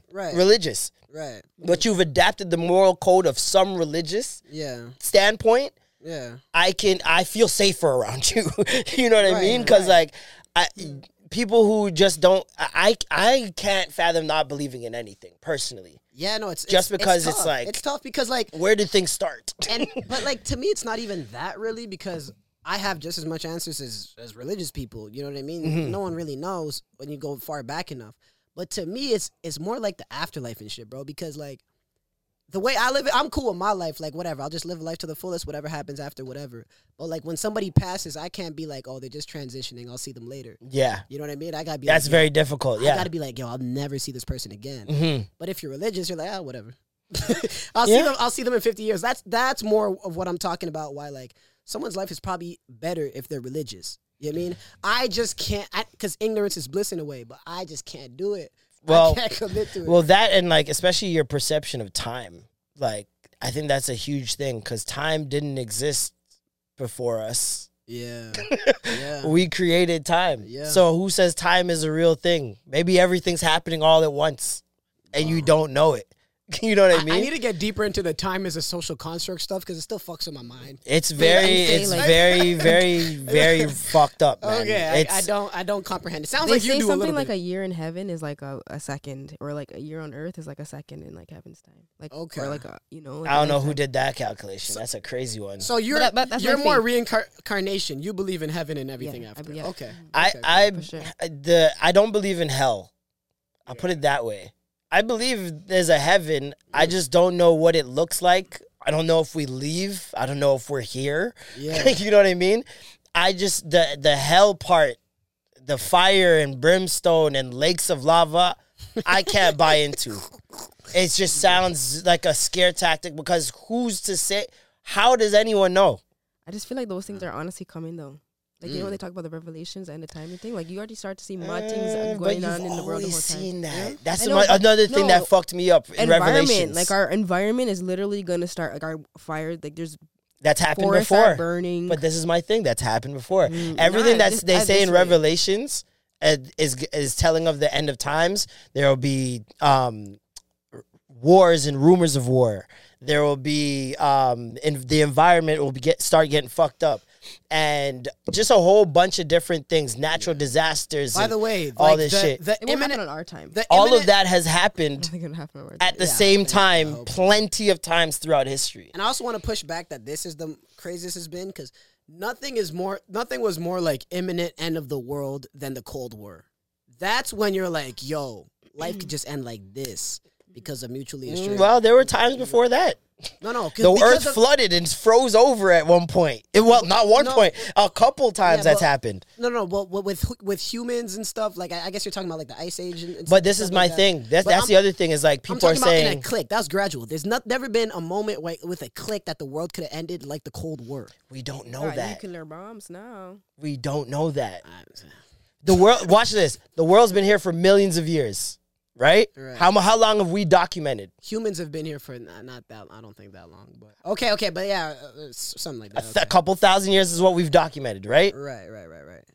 It's been millions of years. How do you know we weren't here? Got wiped clean, hard factory reset, and started over again. That's true. Well, I feel like we would know that. You wouldn't. How would you know? You're talking about if the human race just stopped existing? I'm talking about is the human race, if the world froze over like it has 8 to 20 times in human history over millions, hundreds of millions of years. Yeah.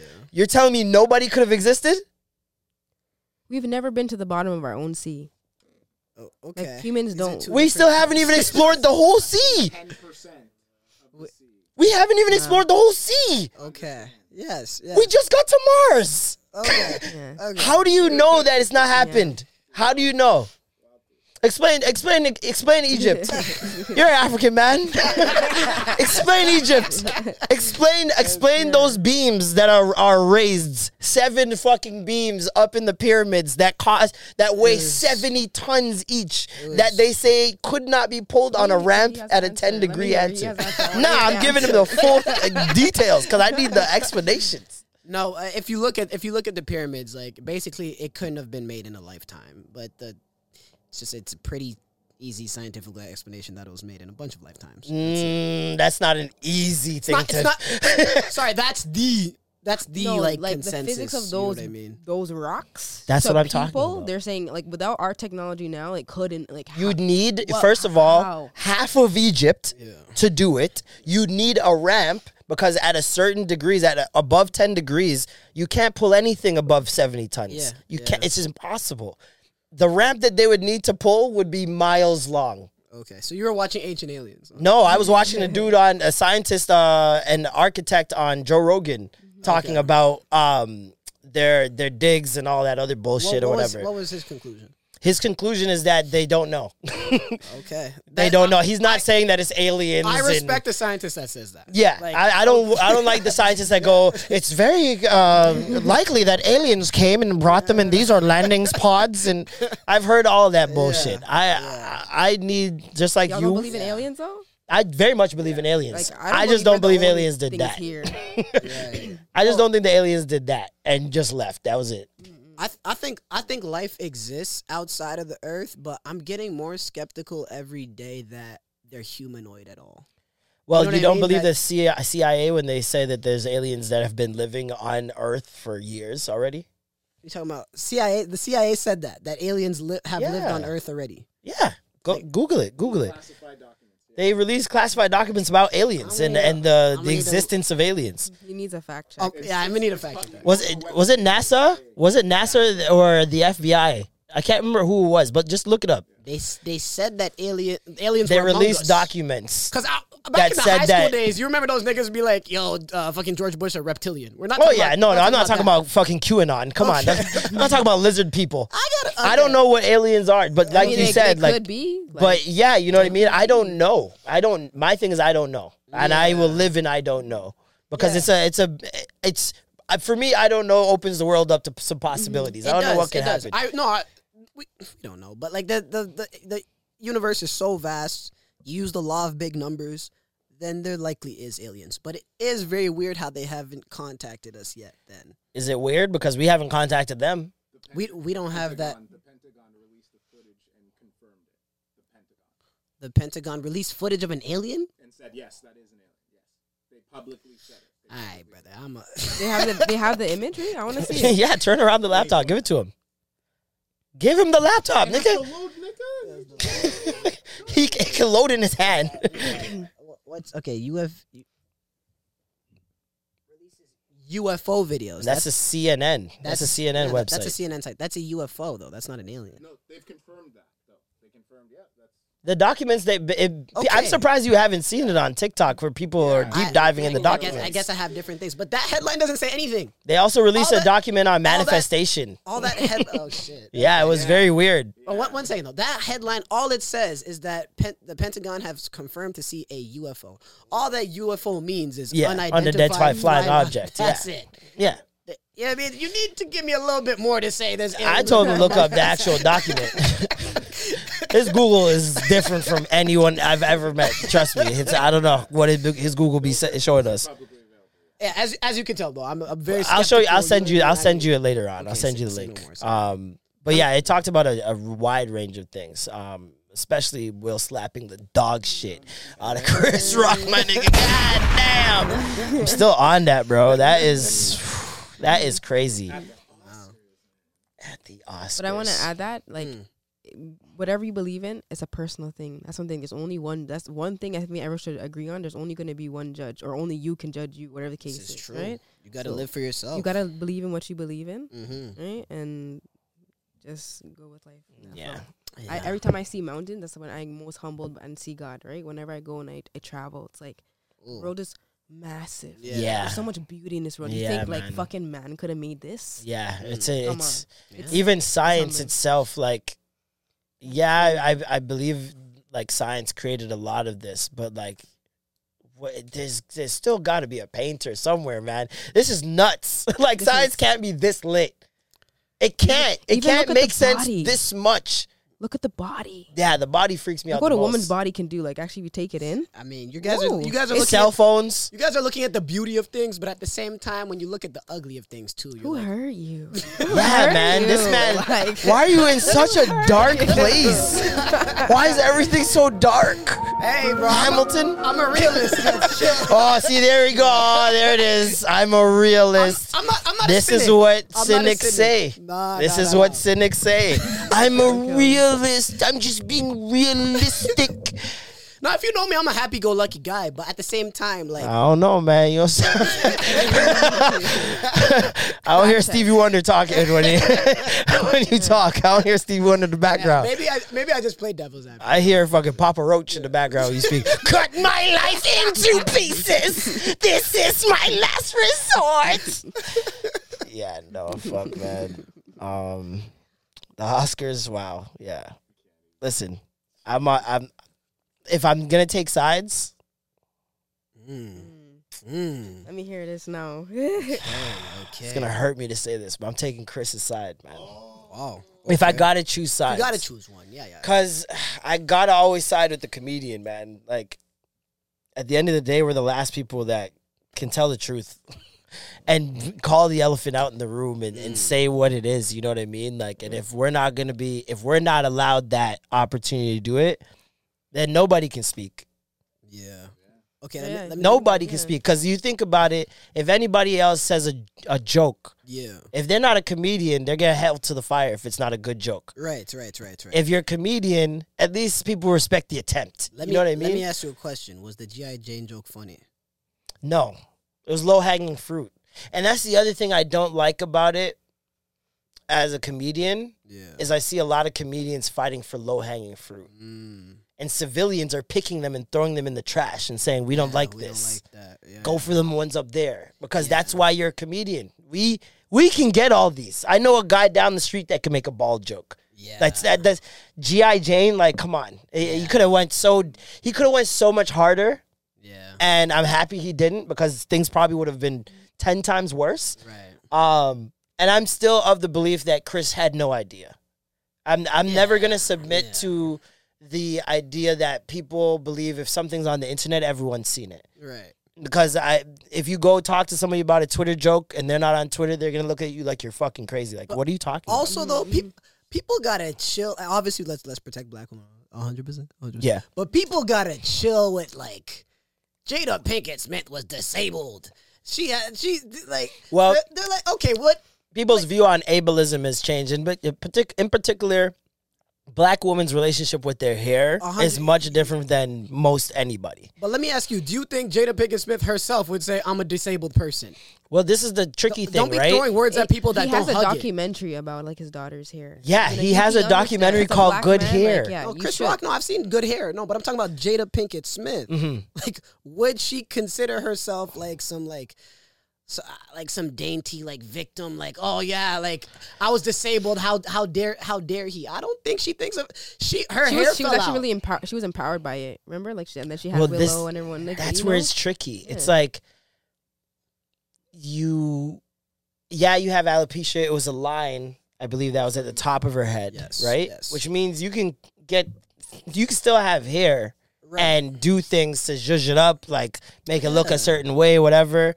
I understand the insecurity behind it, but also when you make a stand and go bald for empowerment and use that as a source of strength for all women. You can also use it as an insecurity. I don't feel like, I don't know. Is that wrong? Or can't? I don't feel like she can use it as an insecurity at the same time as using it as a strength, because people are going to get confused on how they can look at it. I 100% the Smiths, I believe, should have handled that better. Her also, right? Yeah. Like, what does that say to other people? Like, well, hold on, I don't know if she had anything to do. I don't know. I don't think that people are, and I've seen a lot of this. In that situation, Jada didn't do anything. Yeah, I've seen a lot of assumptions that Jada said something to him, or he said something to, he looked at Jada, because especially with the chuckle, people are going, oh, he was laughing at first, and then he looked at Jada, and he saw how mad she was, so that's when he stepped up. And I'm just like, how do you guys just say these things? This is where he insists. We're black. Black people do that. But seriously, it's, I don't know what happened. I saw him chuckle, and the camera wasn't on him anymore. There's about 5 to 6 seconds of Chris just still talking and bantering, and then he says, "Uh-oh," and Will starts walking up there. I don't know what happened in those 5 to 6 seconds. Will could have sat there, did a calculation himself, made his own decision. Jada could have turned to him and said, "You gonna let this nigga talk to me like that?"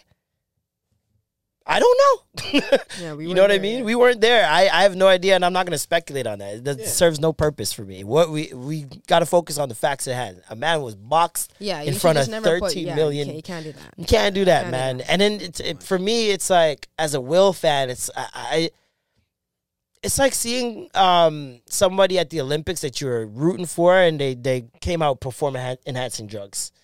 Like, they won the race, but then later on they're like, oh, they're on PEDs. Right. You're like, why did you salt up the moment? You could have won the race yourself. You didn't need that. You were the fastest one. Everyone knew you were going to win. Yeah. And now you salted up your whole thing. And you salted up everybody else's thing, if you really think about it. Everyone's going to remember. It could be publicity. Like, you never know. Ratings on that, like you said. Well, yeah, there's that. That's going to be the biggest the moment of his life. Yeah. Also, in hand with the slap. Like, no one's forgetting that. He took away so many people's big moments, though. Yeah. Like, this is a dark cloud over everyone's accomplishments from that night, which for me, who cares? For other people, I get it. It's very important to them. Riz Ahmed, congratulations to him. First Muslim actor to ever win an Oscar. Turn up. Shout out to him. Samuel L. Jackson, the night before, honorary Oscar, which should have been televised. I don't know what the fuck they were thinking. It's mad disrespectful. The nigga has the most roles in Hollywood history and has accumulated the highest box office numbers in history. How does he not get TV time? Yeah. From Denzel presenting the award. Right, no. Are you people sick? Yeah. That's disrespectful, bro. I don't care. Yeah, it is. So it's like, you had all these big moments. You had Questlove, that's who Chris Rock was there to present for. And I heard he even kind of asked to be the one that presented Questlove with this because of how near and dear the project was to him. He's from New York. The documentary took place in Harlem, Summer of Soul. If you guys haven't watched it, go. It's amazing. Not from Philadelphia? No, Chris Rock's from New York. Oh, Chris Rock. Yeah. I thought you said Questlove. No. Quest is from Philly. Okay, for sure. Okay. No, but the Chris wanted to present it because I'm saying it's so near and dear to him. Got you. And Quest, shout out to Quest, man. Just class, bro. Like, he didn't bring it up. He didn't try to make a joke about it. He focused on the people that he did this for. Yeah. They tried to bait him again in the after interview, post interviews. He said, we're focusing on the people that this is for. Yeah. And he kept reinforcing that. So shout out to him for conducting himself in, like, you know, such a classy way. I've always loved Questlove. Like, I feel like he's such an important black person. Like, I don't think people talk about his importance enough. Like, his love for music and hip-hop has affected the landscape that we're in. And I hope he does more stories, because he's really good at picking and finding black stories. He's that Patti LaBelle. You ever heard his Patti LaBelle story? Mm-mm. Where he talks about Patti LaBelle is famous for her pies. Yeah. And now she, like, sells them in stores and shit. But before, you had to go to her house to do it. And he tells his whole story. I'm not even going to ruin it for you guys. You guys go check it out. It's animated. They animated it on YouTube. I love those, dog. Yeah. Those are fire. Is Doja Cat a rapper?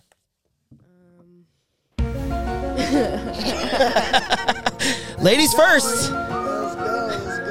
honest, this is gonna sound like really woman.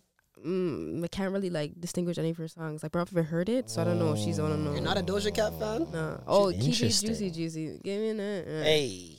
That's her song? That's that Doja? Yeah. She's a rapper. She's a hip hop artist. I wouldn't specifically say she's like a rapper because I've heard her like, you know, singing melodic ways. Okay, so every she's never had a rap hook. Every song is every song. She's a hip hop artist. Wow. She's had a rap hook. Give it to me, yeah. She's had a rap hook. Give it to me, yeah. I guess so. She's had a couple rap hooks. I guess so. I don't know why I said that. My twins big like Tia and Tamera. Yeah. Tia and Tamera, her and Rico Nasty. That was one of her first big hits too, and she's rapping. Yeah. Like, and give it to it, yeah. Remy Ma said it on Drink Champs that she doesn't consider her a rapper. And the timeline went up in arms. It seems like, people really get it kicked out of black women. I don't even want to say attacking because she didn't attack her, but making things seem like an attack. It sounds so catty when like, it's a regular comment. It's a regular comment, a regular opinion. And it's always, the blogs always jump in when it's two black women. Mm. Like, it's never like a black woman said, yeah, Trick Daddy's not a rapper. And now it's Remy Ma versus Trick Daddy. Like, you never see that. No. Oh, they love pitting female rappers too. Look how many times Nori's done this or that on his show. Yeah. Nobody's, Have you ever seen it picked up? No. You know how many niggas have chosen this nigga over that nigga and said why and disrespected the other nigga? Yeah. And they never made it a blog headline? But Remy Ma says, I wouldn't consider her a rapper. Like, I see more singing music with her, like. Yeah. She's not a rapper, but I really fuck with her music, and she's a really dope artist. Yeah. And they spun it to and deduced it to Remy Ma says Doja Cat is not a rapper. Editing. Power editing. Yeah. If Cardi says something about Nicki, if Cardi says something about Sierra, if Nicki says something about fucking whoever. Nah, Nicki did. She's pretty quiet. Nicki, it doesn't matter who she speaks about. It's making headlines. Nicki be purposeful. Nicki, very. Okay. She's crossed out those names on that article talking about her, Meg, and was it Doja? I believe, I believe so. And she crossed out Meg and Doja's name on the list, and it was in the article. Yeah. And everyone's like, "You didn't need to do that. She did. We can all go look up the article." Like, what's the point of that? I don't think Nicki has helped the discourse of catty female rappers at all. At first, I was, like, very, like, anti-Nicki. Mm. But I think in recent years, not recent years, just this last year, I feel like I'm starting to look at it a different way in terms of when you're forced to embrace the bad guy role. Oh, okay. Because, like, you can only do so much and try to please so much people. You remember how she was, like, going on, like, a I don't hate... Little Kim tour. Yeah. Like, she's trying to make it known that I don't hate this woman. I admire her. Like, she went on every radio station and said that. And still, no one believed her. Yeah. Still tried to ignite that little feud between them. And I think she realized as a black woman in the industry, she's always just going to be pitted against somebody. Right. And so why not control the narrative as much as I can. Okay. Because that's what people want at the end of the day is to control their narrative. Yeah. And if you've tried for years and years and years and nobody's listening to you, like she's literally said it on songs. I guess I'm the bad guy now. Like she's embracing this role as a villain. Floyd Mayweather ran into the same problem. He realized nobody's going to like him. Mm-hmm. He said, fuck it, I'm going to double down on all you niggas. And it made him richer. Some more fights, yeah. People want to see him get knocked out. They don't want to see him win. They're buying and paying to watch him get knocked out, and he never does. Okay. No, I feel that. But she might just be too far gone into this evil role that she went into for justifiable reasons. When you're adored as much as, and when you're as talented, I'll say, as Nicki Minaj is, there's always a chance for you, bro. No, there's obviously. There's always a chance. She could be even doing even better if she embraced. Well, yeah. Well, duh. If she had... Dog, I don't even want to think of where woman music would be right now if she had embraced Cardi when she first came in. Those two would be Jay-Z, Drake level, unstoppable. Because they also, what their two camps they do also is they draw lines in the sand too. Yeah. So if one collabs with the one other, oh, now but they can't do it. It's not even them. It's everybody else in the background that is running the show. Yeah, yeah, the exactly. labels that are puppeteers, and these guys all learn from the companies before them. If you want to be the best company in the world, you got to look at the best companies in the world. Best companies in the world draw lines in the sand. Mm-hmm. This is my opponent. Apple, when they first came out, remember the PC Macintosh commercial where the cool guy and then the nerd and constantly clowning the PC guy? This is PC. Because you got to draw the line. Coke, Pepsi, McDonald's, Burger King. Right. You got to have an adversary. That's just how they spin the narrative. And I think when she realized that, she just gave in. She's like, what can I do? Mm. What can you really do when you don't own the newspapers? Niggas, if you guys want to change the world, buy media. All right? Yeah. It would be like the Roy's. That's how fucking we ended up drinking milk for so long. That's how we ended up running drugs out of the equation and turning to medicine. Was fucking, what's his name? Rockefeller buying the media companies, telling people weed is bad, drugs are bad, yada, yada, yada. That's why these women want diamond rings. That's exactly it, though. That's exactly it, though. Yeah, that's it. A narrative to drive money and consumerism. But this is the thing. The people in charge are never the smartest people. Mm. Everybody else that's in the landscape and is experiencing it on the ground level, they're the smartest people, the consumers. If we say Nicki and Cardi would have been unstoppable, you're selling way more. Mm-hmm. You're making way more money than banking on this old adversary narrative that you've been relying on to make money. Mm-hmm. People can get along now. Mm-hmm. You're seeing it in hip-hop. When hip-hop first started, niggas couldn't just jump in camp. Right. Basketball, same thing. Yeah. Oh, yeah. Everybody's friends now. It's merging. Yeah. It's hip-hop culture. Well, it's more so like, why were we doing this in the first place? It's like, once you got the internet and people are talking, you can't really pull the wool over people's eyes as easily because we're more connected now. And before, it was like nobody was talking because nobody's thinking anybody else is thinking it. Now you can go on Twitter and be like, somebody can write something and be like, yo, dog, I was just... You become empowered just by seeing it. Yeah. So it's like, when you do that now and you've been shifting this narrative for so long, niggas want to, like, be done with it. And now what they do, the narrative that changed was black people on screen. And how much more money are they making? How much money did Black Panther make? Number 3 all time. When they said, okay, let's embrace these black people. Yeah. They never had niggas dressing up to go to a theater since Star Wars. I know. And niggas were saying that was corny. I love that shit. Nigga, oh, I loved it. Seeing all the families show up in the African gear or the Black Panther suit and shit. Like, that was a magical time, bro. You know what I mean? Niggas were not proud to be African 15, 20 years ago like that. You know what I mean? God, I'm telling you. I love seeing that shit. Even just the Oscars. Like, Will Packer directing it. Beyonce opening. Like, you got so much black talent winning and stuff. Like, they see how much is in the black dollar.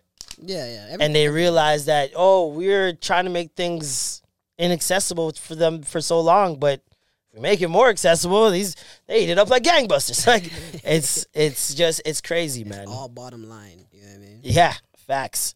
You didn't even say if you think Doja Cat's a rapper. I think she's a artist. I think she can call herself whatever she does. Because I've seen Doja Cat perform "Say So" 3 different forms. She sang the song at an award show, got bored, switched it to a heavy metal version. Yeah. Switched it to a country version. Like, someone that versatile, I'm not going to put in the box ever. Yeah. Whatever they say they are, they say they are. Right. Drake, I'm not going to call him a rapper. The man's clearly more than that. Yeah. But he's going to call himself what he wants to call himself. I think Drake's kind of a rapper first. You know what I mean? Doja Cat, she's just a rapper second. And that's cool. I mean, sure. Yeah. Bitch, I'm a Cow is a rap song. Okay. Yeah, I guess. But most of her songs are singing songs. I think it's easier for people to call her a singer because she's a woman. It's like... well, she's a woman and she's also not of the culture a little bit. You know what I mean? Is A Boogie a rapper? A Boogie's a rapper. Yeah. He sings. He sings, but he sings in bar form. Like the format. She sings in bar form too. The format with A Boogie is much more traditional. You know what I mean? Traditional to what? He's not traditional at all. He adopted the speaker knockers flow. It's a flow though. It's not he's not holding notes like that. Yes, he is. Like A Boogie doesn't say or whatever this fucking shit is. During the actual verses that he spits, he's not holding notes. He's like holding a melody on every single song. He's not just rapping for rapping's sake. Flow is a melody. Like, you know what I mean? Like, so then anything could be a rap, if that's what we're going by. No, it's you know, that's a continuum. But he sing raps. Just like he's no different from speaker knockers. He's no different from Doja Cat is way even Black. He's Black, I guess. No, but there's always a range. There's a range. Doja Cat is further from those guys. I'm sorry. I think Doja Cat raps more than I would fit Doja Cat's raps into more traditional rap than A Boogie's. Than A Boogie. Yes. Nah, A Boogie's raps are not. You be listening to Doja Cat like that though, for real? Like you be listening to? Yeah, like her music. Okay. Yeah, her music's fire. She's got bars. Like she's actually very, very dope artist. And I've been calling for over a year now. I'm like, she's gonna be Beyonce level one day. She's gonna be Beyonce level one day. She has the complete package. The girl can sing. She can rap. She can dance better than almost every woman in the industry right now, including Ciara. Better than all the rappers, better than the singers, for real? She's name a better dancer than her. She's a better dancer than Ciara. Name a better dancer than her. Say a word. I haven't seen many of her live performances. The girl grew up doing World of Hip Hop competitions and tutting and pop and locking and all the types of shit. True. The performances I've seen her do while singing, I've only been in awe like that seeing Beyonce. Oh, wow. Okay. Because I'm like, Beyonce, we all know the standards. It's like she's going to dance and still sound perfect. Yeah. But to see Doja Cat, right, couple years in the game, and she's on par in terms of the ability to do it. She's saucy. I told them, I was like, yo, wait until she gets into acting. It's going to be a problem. I guarantee she's going to be a great actor. Yeah. It's going to be a problem. And she's got charisma. She can go on Instagram Live and entertain people for an hour and a half. You could see it on social media. Hey, if you consider her a rapper, she's the biggest female rapper then. Maybe apart from Nicki and Cardi. Maybe bigger. She's just on the Billboard, the longest female track on the Billboard 100 ever. There you go. Ever. Wow. There you go. Broke the record. I didn't know that. Her and SZA song. Shit, we gotta stop even saying female. Then like behind Drake, she's probably the second biggest rapper then. Her streams? Oh my God, bro. And she might, if niggas are talking about who's the next Drake, it might be her then. Yeah. Even though she is gonna be female Drake. That's the perfect comparison actually. Yeah. She is gonna be female Drake, but the difference is she's going to be allowed to experiment way more than Drake was ever. 100%. Because she's a woman. Yeah. Well, obviously, you're saying that for sure because she's a woman. That's definitely part of it. But also, I feel like she doesn't feel confined to Black culture at all. No. You know what I mean? That's another big thing with her as well. Huge. Like in order to reach those... in order to reach those masses, you got to be able to submit to that. Exactly. When Drake experiments, it's still within the Black diaspora. I feel like it's in the Black diaspora, but how many people consider it Black? He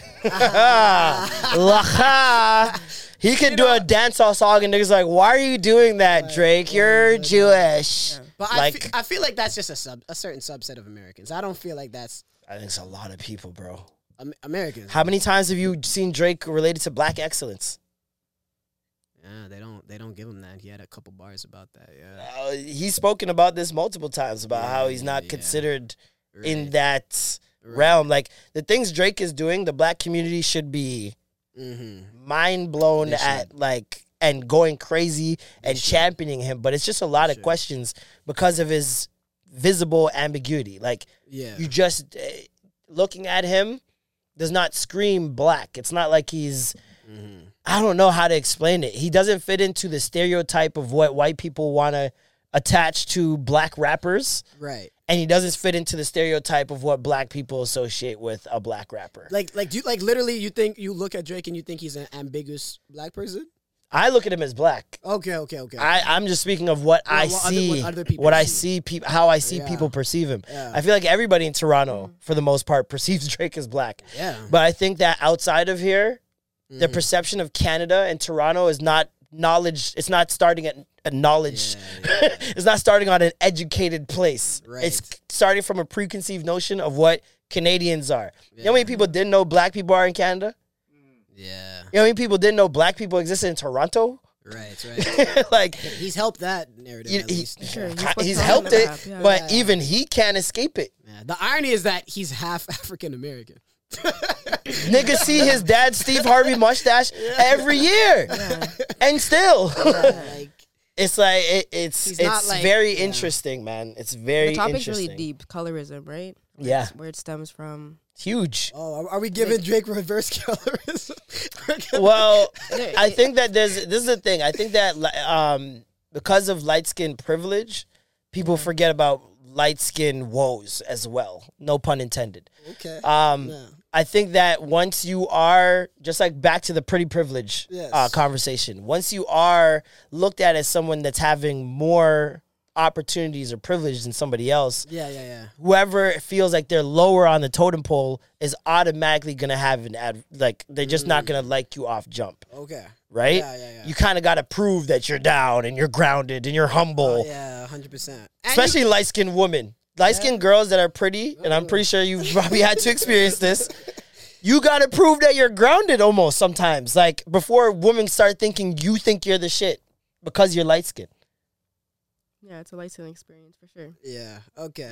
You're not wrong in saying that. They have their own, light-skins have their own thing to deal with. Is it as deep and as crazy as what dark-skinned people have to go through? Absolutely not. Right. But I just feel like in the black community, we should just never even have to, like, compare traumas. It's all trauma. It's all blame the white man. You know, house Negro or, you know, field Negro. Blame the white man. So Negroes, right? Hey, right, so. That's what it is, man.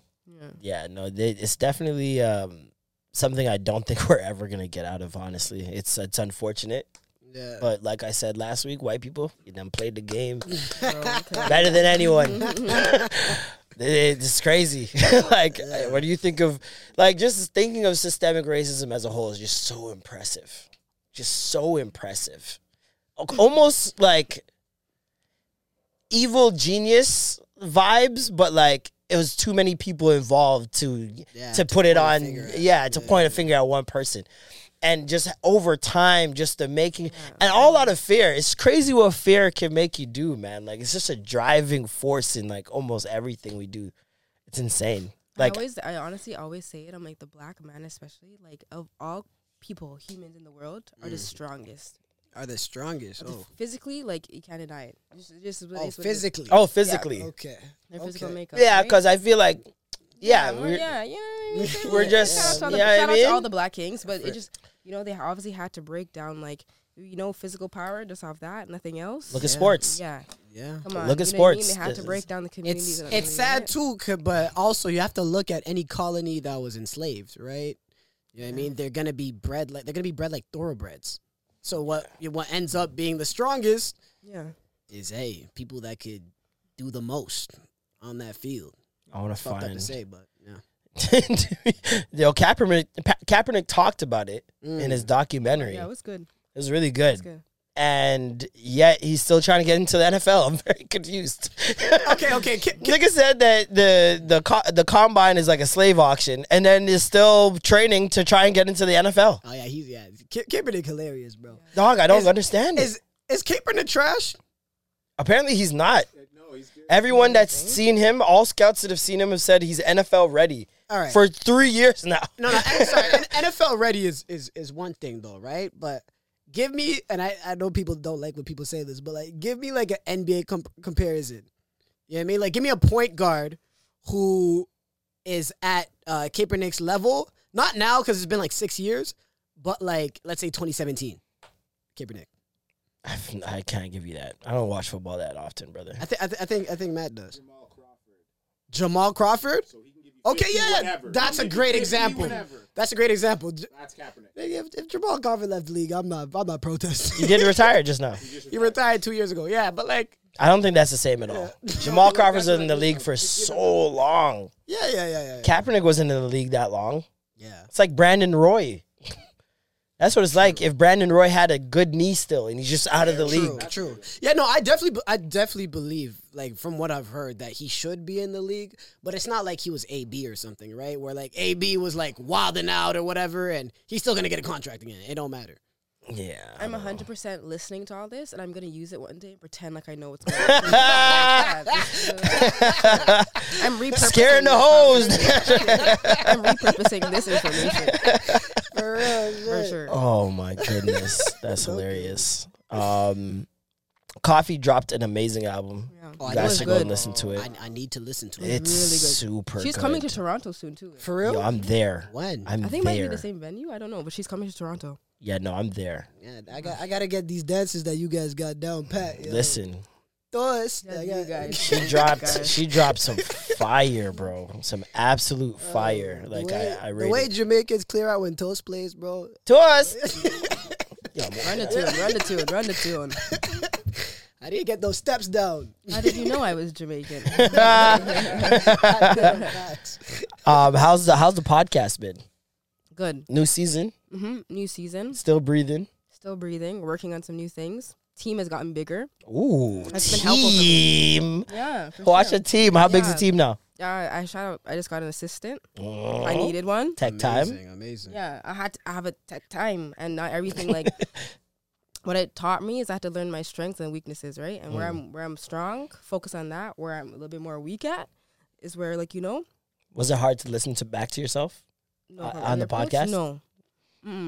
Because one thing about the podcast, honestly, if you take it in, like, teaches you your habits. Whether I'm filming or not, like, I will really have those same conversations in a car. Yeah. Or, like, just I will have these conversations. Oh, no, not about that. More so, like, about habits or how your voice sounds or anything like that. Like, for me, I hate how much I say, Like, if I watch back and I'm like, I'm like, Yeah. I see, like, the growth, right? Like, things look a little bit different. They look better. You know what I mean? Excited. I'm excited for what's to come. It gives me something to do. Yeah. Aside from everything else. I feel like everybody needs something creative to just dabble in. Like, it doesn't matter what it is. Yeah. Find the time. And people say they don't have time. It's such bullshit. Like, come on. I'm so tired of hearing that. Unless you got kids and, you know, like, a job, I don't want to. Like, if you don't have children, there's no excuse. I don't see an excuse because I see people with children making it work. Exactly. So what could you possibly be doing for so long? Yeah. They gotta watch Netflix, bro. And for the parenting struggling, understand your weaknesses and just source people in. You know what I mean? The power community. Delegate. Yes. Delegate responsibilities. Yeah. You don't have to know everything or do everything. You know? It's tough to tell creative people that, man, because you rely on people sometimes. They let you down. You talk to certain people who just aren't on your frequency level and in terms of creativity. There's a lot of things that can help you lose faith in other people when you're doing things creatively. And especially when you're talking about the vision that's in your head. It doesn't matter how fucking tight you and so are. No one's going to see it like you do. Especially if it's a long gameplay, holy shit.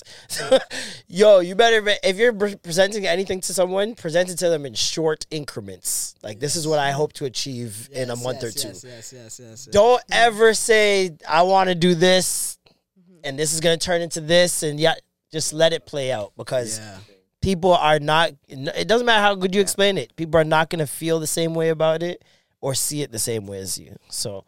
If you learn how to delegate responsibilities, it makes your life 10 times easier. Tough. And it's purposeful things. What do you mean by that? You guys can't see it. Look at my socks on the bottom. Walk with. There's purpose on this side. Okay. Power words, right? TD Jakes. Walk with purpose. Socks are those. Mine. Oh, okay. Big up yourself. A few weeks, right? But like, the space that I'm in and the space as the community gets to be in, it's fulfilling. Like, at the end of the day, like, I would do it regardless if it wasn't. Yeah, if, you know, obviously there's more production. You work with sponsors. You work with different things. Sick. Cool. But if that wasn't there, I would still do it. I love that. A lot of people won't do things for free, man. for like just when I talk long play, like I never do something with a monetary goal in mind. Right. And so I understand that in order to get to that monetary goal, it's not going to be right away. It's not you're not going to make the money that you want right away or any of that stuff. Yeah. But you can eventually get there. For sure. Do I enjoy it?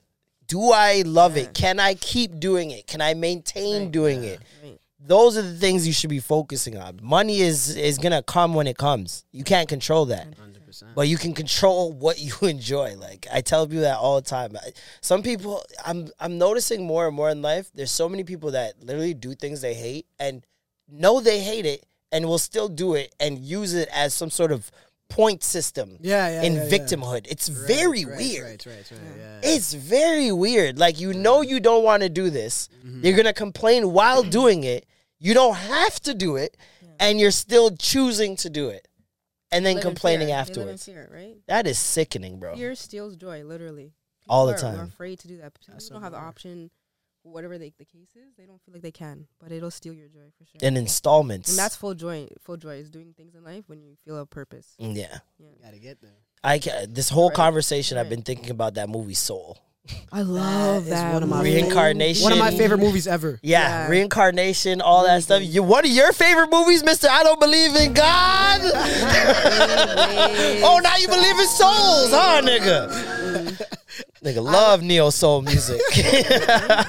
Love Indy R.E. Hey, if that shit was real, it would be a great life. That is what I forgot to bring that up. And stuff, I was like, if anything, I feel like the people in Soul got it the closest to what it would probably be like to be reincarnated. Because that made the most sense to me ever. Yeah. And a part of that movie as well is finding your purpose. Exactly. And that's what I... Yeah, and it puts you into that zone. What do they call it? Did you call it the zone? I remember. You remember when shit turns magical and you're just in the zone. And they animated it perfectly. I felt that. Yeah, no. In the flow, right? Yeah, in the flow, yes. It gave me solace in, like, what happens right when you die. Like, you know, like, sometimes you trip about, like, yo, that shit gonna hurt. Like, what if you're not ready? All these things. But if your eyes just close and then... I was in your open and the old ladies are beside you like, oh, honey, you don't even know how you're here. That's realistically how it is, though. Cool. I like that. That's how it is for a lot of people. Even like... Just give me them drugs. I honestly, I'm not going to lie. I've thought about this. I want the... Yeah. Yeah, all of them. Yeah. What do you mean? The morphine. Yeah, give me that drip. Give me the morphine. Give me that Fenty. Wait, when you get into heaven? No, before you die. Oh, before you die. Oh, y'all thinking you're in, like, hospice. Y'all are picturing a peaceful death surrounded by family and friends. Yeah. I'm praying for that. Yeah, exactly. That's how we all want to go out. What did Jadakiss say? He said, you know you deserved it when you die with your eyes open. Yep. Yeah. And you know you deserve it. I'm like, damn. Yeah, it's true. And there's like, I've always said I want to die in my sleep, or like I want to die like in my bed was surrounded by family and friends. Like, I feel like that. I remember watching This Is Us, and in the first season, Randall's dad dies, and that I'll never forget that camera angle they showed where it's like from the perspective of the dad laying in the bed and like Randall's looking down at the camera like it's him. And they start playing, "You Are My Sunshine, My Only Sunshine." It's the saddest song I've ever heard in my life. Yeah, ball, you cried. Yeah. Oh my God, I was a mess, bro. I'm like, yo, what is the angle, bro? Oh, because they make you feel like you're the one dying. And this is the end of the season, so you're invested type shit? Yeah, you've already seen him. Like, bro, he never knew his father his whole life. So now he just rekindled things. They went through a tough time and still said, no, let's stick it out. And now they're starting to have fun. The granddaughters are becoming attached. Wow. Dude dies. And you're the camera angle of him dying. And you're watching him say, "Dad, it's okay. Just breathe. Just breathe." And just watching him die, it's fucked up. You don't see that angle often. That's literally... Yeah. I mean, me, TMI, but Welcome to the Park, or like, whatever. Like, it's literally what I saw. Like, I literally saw my grandma die like that. Like, it was I coached her through her last 20 breaths. Like, now, you know, and that's... She must have loved that, though. It was perfect timing when Soul came out. It was I was going through a hard time, honestly, trying to figure out death. Like, once you actually see it happen, it's like... That Soul must have touched you. Yeah, so, but, like, it was that same kind of moment where, you know, like, it's tough, man. That shit is real, man. Very real. It's like, it puts into perspective how fragile life is. Like, 'cause you can't escape it. your time. Thinking of the end is like, yo, this ends. Like, it sometimes you just sit down and you're just deep in, you're just like, fuck. Like, because we all keep living like there's no end and tomorrow's promised and it's going to be another day. I'll see you next week.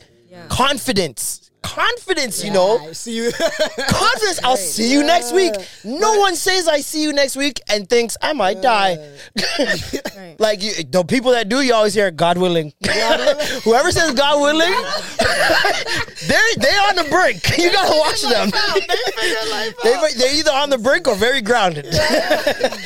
Because I hear God bless. I'm like, oh no. You just thought about impending doom. Listen, I really believe that though. God willing, like I really. No, believe that. Facts. Willing. You have to. I'm gonna have to start saying God willing when they make these dentist appointments. Yo, like 6 months from now. So believe disease starts in the gums. That's what they say. Disease starts in the mouth, man. So hey, you never know. Like, there's so many. Especially the thing is like, people have died so many fucking ways in the world, in life. It's like you could go just like that for anything, bro. You could have a heart attack while eating soup and drown. That happens. You know how many people drown in their soup per year? Damn, yeah. More people drown in their soup than get eaten by sharks. Or anything like that in the world. Drown in soup? Yes. If drowning soup is a Wikipedia article, I'll die. That'd be crazy. A Bossip article? If it's that common, oh my God. People they die from their throw up. Like just throwing up. You know, the same thing, same concept. Yeah, a lot of people die from self. Oh, this is what I was trying to find. Just don't think. You know what? Honestly, I'll say this because I honestly was having panic attacks about it at one point after going through that. Ah, okay. Like I really went through a time period where I literally sat and thought about death a lot. Mm. If anyone else is experiencing a little bit panic sometimes, you just have to one. This is where it goes back to my faith, right? Yeah. It doesn't hurt at the end. You know, when you see it happen. When they're on drugs, at least. Yeah, give me them drugs. You know what made me feel really good? A reincarnation story I saw on TikTok. I've talked about it on here multiple times. I'll give you guys this. What is it? Spark Notes. Yeah. So basically, a woman talking about her son looking at a commercial about 9/11. He says he was there. He remembers it. What his name was. He was a firefighter. He was helping people. He had to jump out the window, and he flew away like a bird. I watched another video about a week later, a different mom talking about her son, reincarnation. Okay. 9/11, same story, but he was a worker there. He says the ground got very hot. We had to stand on our desks, and eventually he had to jump out the window, and he flew away like a bird.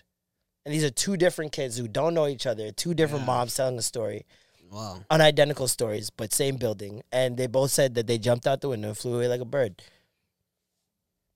Yeah. Take from what you will. I took peace. I was like, we don't feel it. Nice.